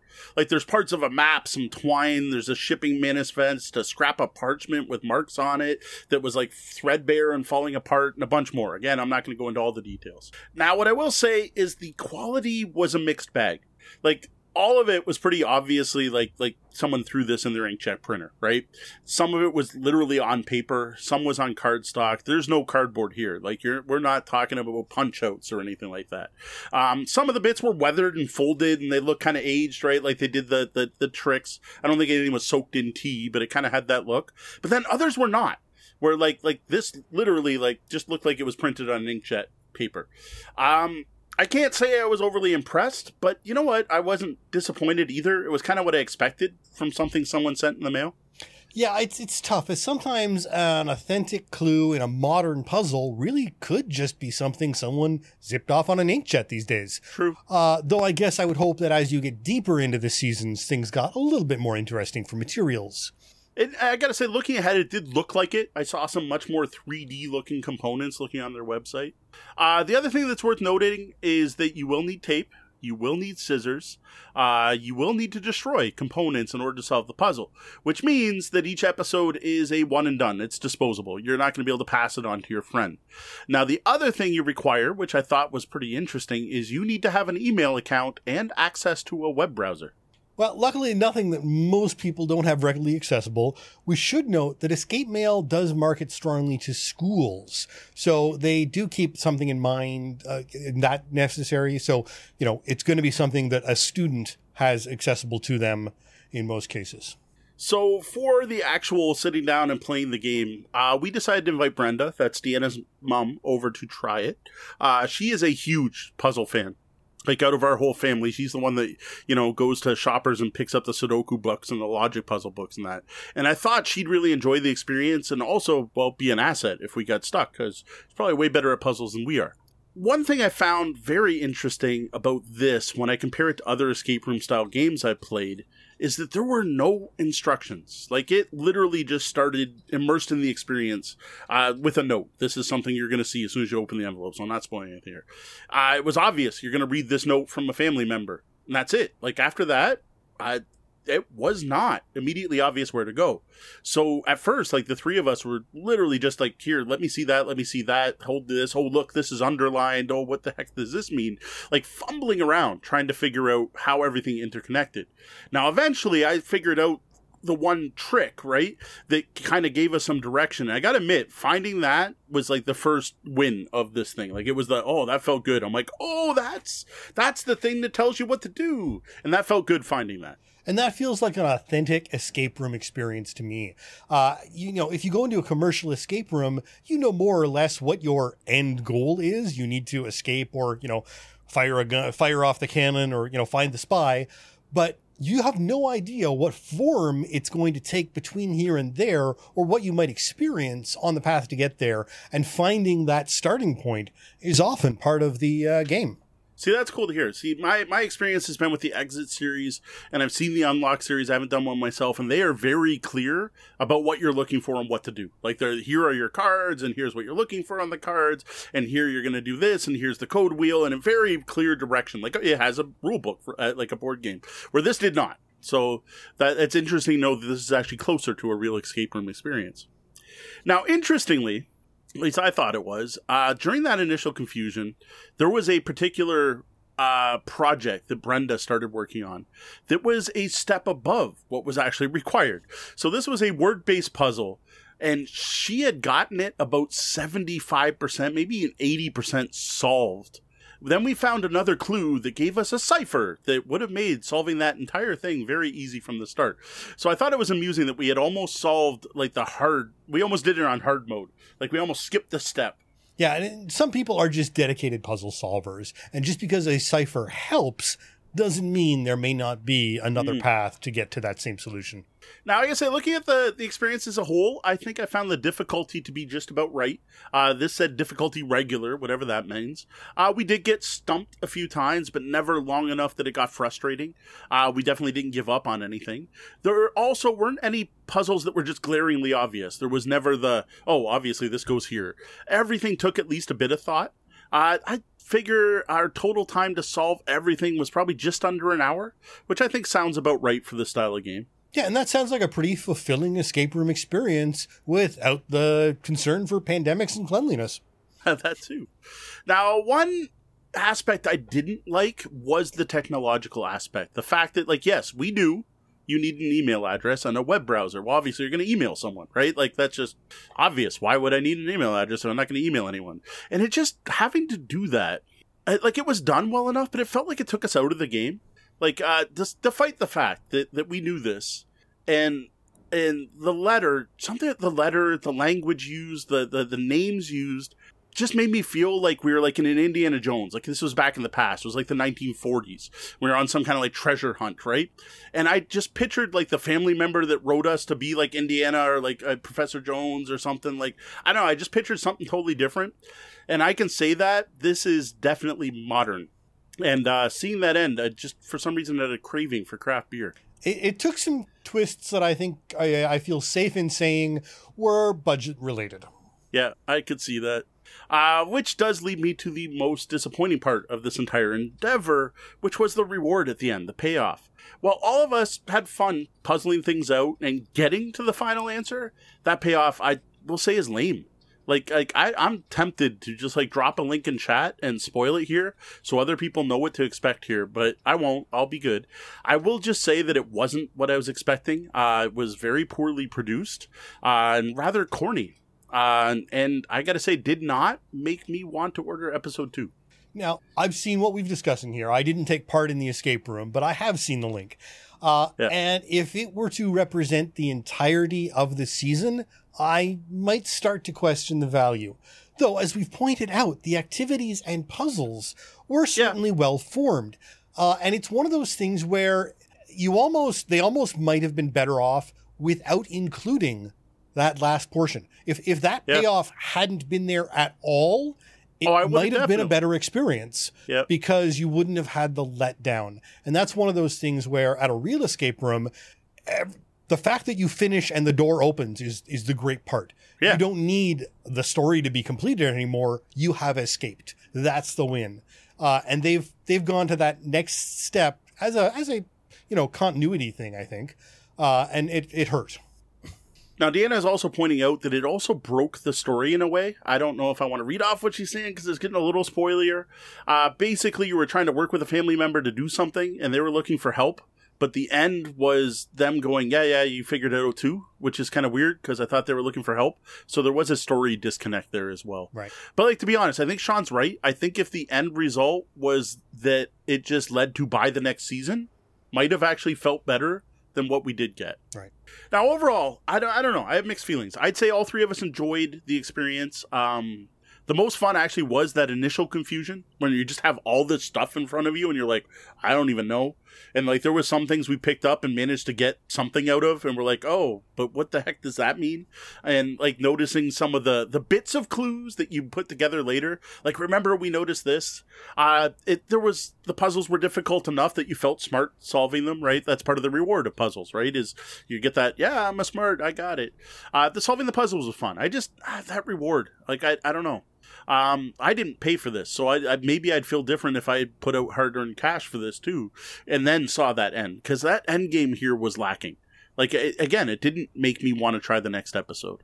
So looking at the value, right? So for twenty two dollars Canadian or less, if there's a sale, I can get a complete story and a complete experience from one of the exit games from Kosmos. I've reviewed those on the blog. If you want to see about them, there's two of them we reviewed there.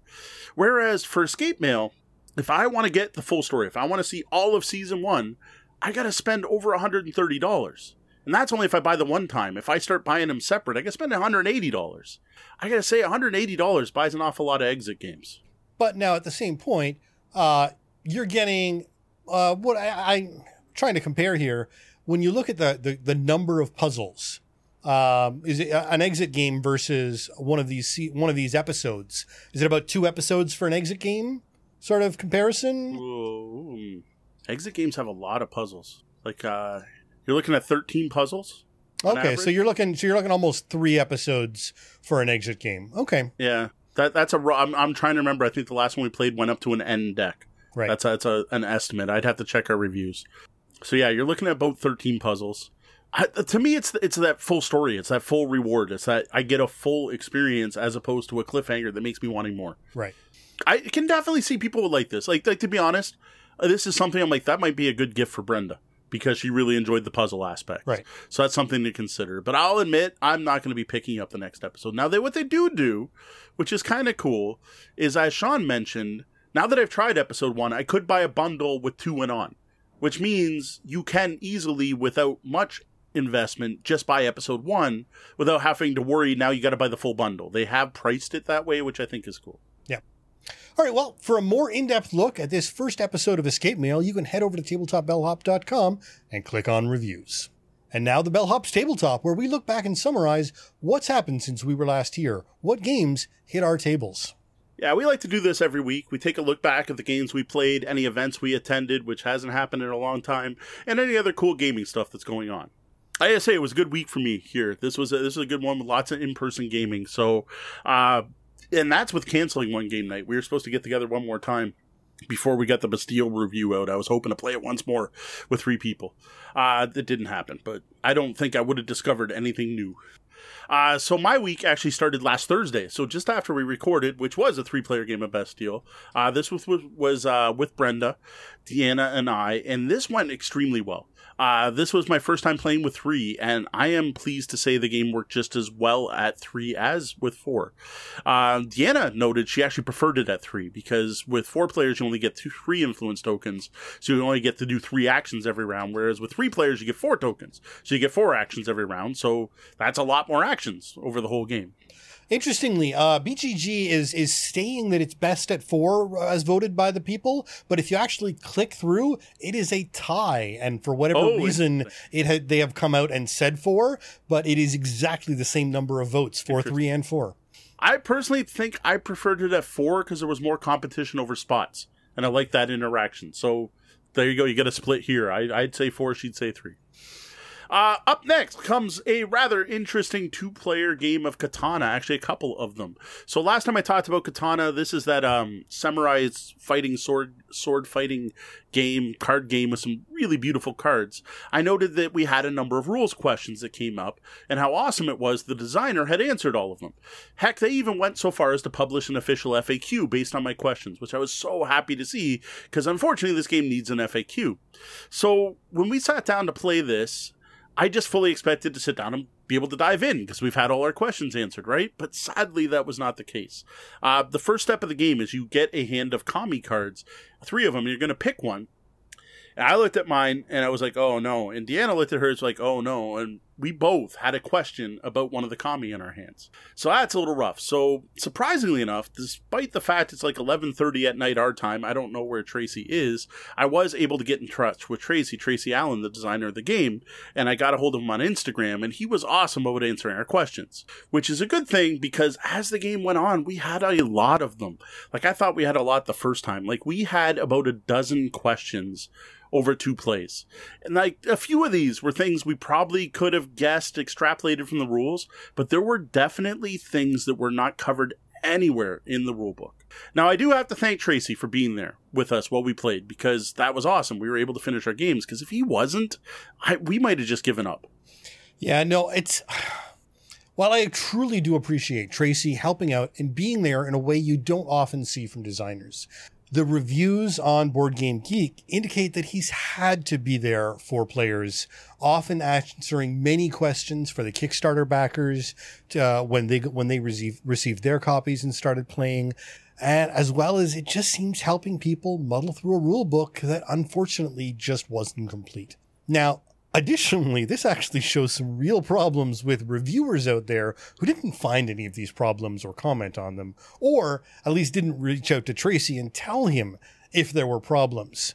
And this is the real reason why we haven't released a review on this game yet, because we haven't gotten the plays in to really determine the quality of the game.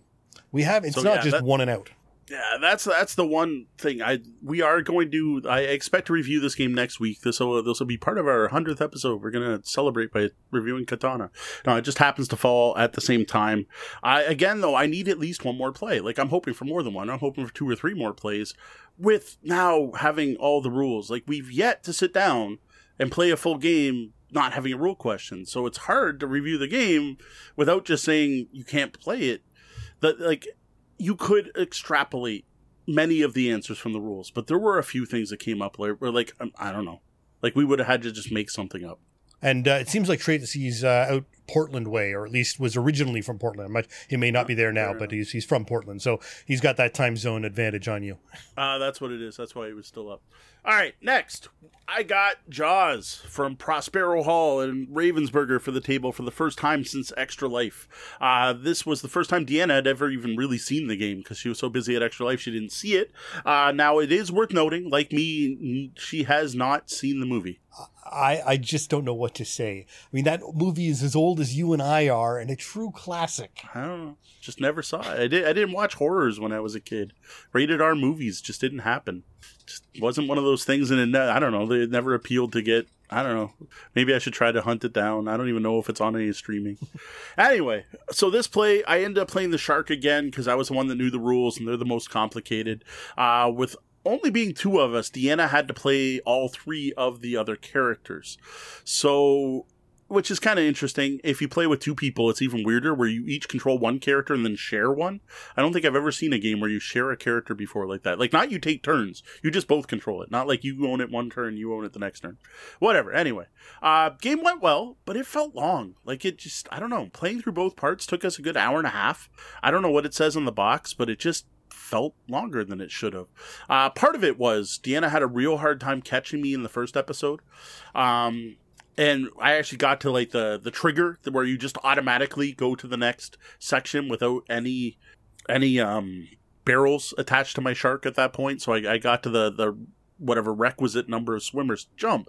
But what was cool was despite me doing like as well as possible in the first episode, the second episode was still really close and rather tense. So that was nice.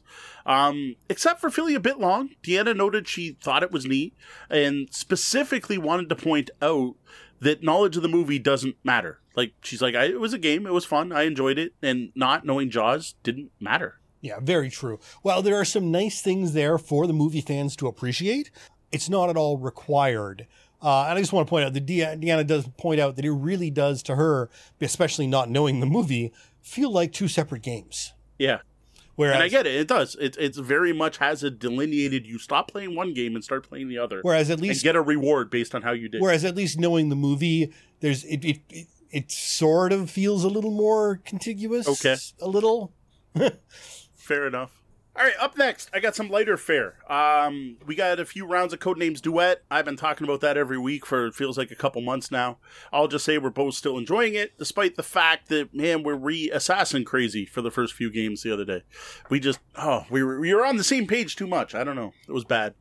Um, after Codenames, we grabbed Medium off the shelf, and the um, what I need to share about Medium is don't ever ever drop that game. Uh, we talked about it in our review. The cards are very slippery. Uh, combined with the fact that there's 15 different decks in that game, and the decks are delineated by very small numbers, uh, means you are going to spend a lot of time cleaning up that game. This is worse than a game of 52 card pickup. Uh, we know this firsthand.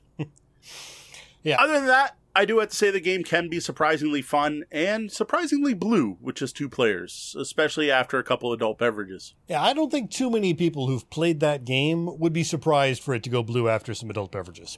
Now, the other thing that I think fans of the show will find amusing is I've found the secret to getting Deanna to play dexterity games, and that would be some local craft beer. I actually convinced her to play Maki Stack, uh, sort of by her calling it out. Now, Maki Stack is a game where you stack sushi.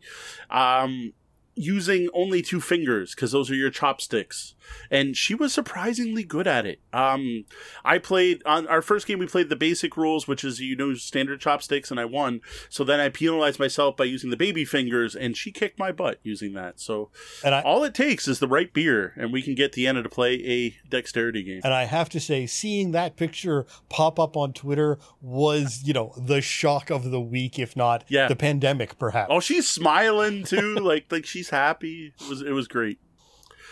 At the time, I think I tweeted what beer it specifically took. There you go. Lying. She has no memory of this effect now. So that leaves uh, one game. This is the one I think people wanted to hear the most about if they've been here since the start of the show, and thank you for sticking around. Uh, that leaves a big and epic game uh, Eclipse Second Dawn for the Galaxy. I got my Kickstarter all in except for the map version of this uh, a couple weeks ago. Uh, it took a little while to get it to the table because I did have a component issue that they were happily enough happy enough to fix. Um, so first off, I do have to say this is our first play. There, this is a big game. There's a lot going on, and there is a lot more to experience in the game. So like this is nowhere near final thoughts, but here are some quick thoughts after one play. Man, does this game take up a lot of room. Like Eclipse took up a lot of room. This takes up a ridiculous amount of room. It's like you've got your your star map, right? Your hex tiles, like the board, which is pretty big, but not crazy. It's all the other stuff. Like you've got a player board, you've got player trays, you've got two player trays. You got your action cards. You got the the central resources that you have to supposed to share, like the dice and the orbitals and stuff. And then you got the two different bags that you pull stuff out of. And now there's this like nice ship part market, which is really nice, but it's this big plastic tray. Like I, I don't think I own a game that takes up more room than this. Like this is crazy. And that was with two players. With two players, we used half of a four by eight table Plus, actually, I think the box might have like gone over partway to the other side. Plus, two side tables just to hold our player pieces. Yeah, I was shocked when the photos of this one showed up for a completely different reason than the than the last Yeah. show photos. Um, I, I felt like I don't know what we would have done if I had been there to play. Um, But- it, it, it, I, I would have been down on the on the other half of the table, walking over to look at the board to play or something. It's Like we were having to stand up to Yeah. do things. And this game plays six. I, and yeah, Like I mean, like like where do you put all that stuff? you would need like you, you, almost multiple- need like a player table and the board. yeah. I mean, And people walk back and forth. yeah. I mean, a lot of side tables and a table as big as yours. Really, I mean, you know, the boardroom table. Like you could do it if you put the map in the middle of my table and everyone's on the edges. Like you, it, it's possible. But man, like I just didn't like. This is the new streamlined edition. Yeah, I was I was really surprised. I gotta say. Now the game itself, okay, supposedly they tweaked it and revised it and streamlined it. I couldn't tell you. I honestly have no idea. Um, when I backed this on Kickstarter, I sold my original copy, probably a little soon, too soon, because I was itching to play it, and this got delayed a few times. Uh, but because of that, my memory's a little fuzzy. So I gotta admit, I don't remember exactly how it played, but it felt the same. Like th- this felt like I was playing Eclipse. Um, I was trying to guess at what they changed. It didn't feel longer, shorter, or anything, but it it they haven't changed the essence of what was Eclipse. I will say that. Uh, it probably was streamlined and probably did play better. I couldn't tell you either way. Well, you know, it's good. I mean, people liked Eclipse, and that's the reason why it got this. And so the fact that you're not noticing it not being Eclipse is is Yeah. only a good thing. No, exactly. It makes sense. Now, I do have to say the new components are nice, like really nice. Like they did some nice little touches, right? Like the UV printing, which is that reflective printing on all the space tiles and the miniatures. Wow! Like there's now instead of just having mini like before you had to buy an expansion sh- pack just to get the miniatures for your own armies, but now all the the NPCs have miniatures. The guardians, the ancients, uh, your orbitals and monoliths are, are little things. Like the orbitals even hold a cube. Like they are really nice. Uh, the custom dice are a nice touch. They look nice instead of all like the original game. They're all just d6s of different colors. Now the dice indicate how much damage they do. Uh, the player trays are really well designed. Like all of that, I think is enough to want to buy the new version. Like even if even if they hadn't changed a single rule and just gave me the exact same stuff in a new box with shiny new bits, I'd be tempted. Excellent. Now, as for the actual game, so we played two players, and I guess it was interesting. Like, I this has never happened in Eclipse before, but I never played two players. Again, I have no idea if this has anything to do with Second Dawn or the original Eclipse. We did not interact with each other at all. Like by the end of the game, we couldn't get to each other. There was no way for me to fly one of my ships to her systems, and no way for her to fly her ships to my systems. Like that was weird. And also, neither of us built fleets. We didn't build ships. Like until the last couple of rounds, we didn't use the modifier build actions at all. And then at the end, we built up, like Deanna built up ships for absolutely no reason. She didn't do anything with them. I attacked one neutral system the entire game. There was one fight. In an entire game of Eclipse, we rolled dice once, which just felt kind of odd. Not bad, just odd. Now, I wouldn't say either of us had a bad time, but I gotta say, this is an epic 4X game, and I think for to feel like an epic 4X game, you need more than two people. So I think to really enjoy Eclipse, I need a bigger group. And a bigger table, apparently. Yeah. Well, how about a look ahead? What do you have planned for the coming week? All right, so next week's our hundredth episode. Uh, I got a giveaway to put together. That's that's a big one because we're going to be giving away two games. Uh, as far as reviews, we are going to be looking at Jaws next week. Uh, Final thoughts and Katana, and I plan in to try to get in a couple of those games each. Because, like I said, at this point, I haven't quite. My mind's not completely made up. I'm, I'm still waiting for Katana to wow me with the the full rules once we finally play it the right way. And Jaws, I need to I need to not play the shark at least once. We're hoping for a couple of those. Than that, who knows? I don't think Eclipse is going to happen again with more than two players for a while, but I would love to get that to the table again. Now, a quick shout out and a thank you to some of our VIP guests, our Patreon backers. We greatly appreciate your support. Andrew Dacey, thank you. Diane Tuzano, thanks, Ma. Misdirected Mark, join the MM team every Tuesday night at 8 p.m. Eastern as they talk games and game mastering at twitch.com slash misdirectedmark. Evil John. Oh man, the snacks. You keep sharing all those snacks. The man snacks better than I eat. Ma- Wayne Humfleet, thanks, Wayne. Well, that was the double bell. That means my shift's coming to an end, and we're gonna have to lock those front doors. Though the doors to the lobby are closed, you can always find us across the web and social media as Tabletop Bellhop, one word. Drop by our website at tabletopbellhop.com for more gaming content. Uh, if you like the content we're providing, please consider tipping the bellhop at patreon.com slash tabletopbellhop. Remember to join us here on Twitch every Wednesday night at 9 p.m. Eastern and watch for the Tabletop Bellhop Gaming Podcast to hit your podcatchers and YouTube at 2 a.m. every Tuesday. Well, that about wraps up the time we have for the show tonight. For those of you here live, thank you for joining us and be sure to stick around even if the stream goes down briefly and join us in the penthouse suite for the after show. For Tabletop Bellhop Gaming Podcast, I'm Sean. And I'm Mo. Thank you. And game, Game on. on. Graphic design by Brian Weiss at RPG & Co. Music is Nimbus by Eveningland. The podcast is released under a Creative Commons Attribution License.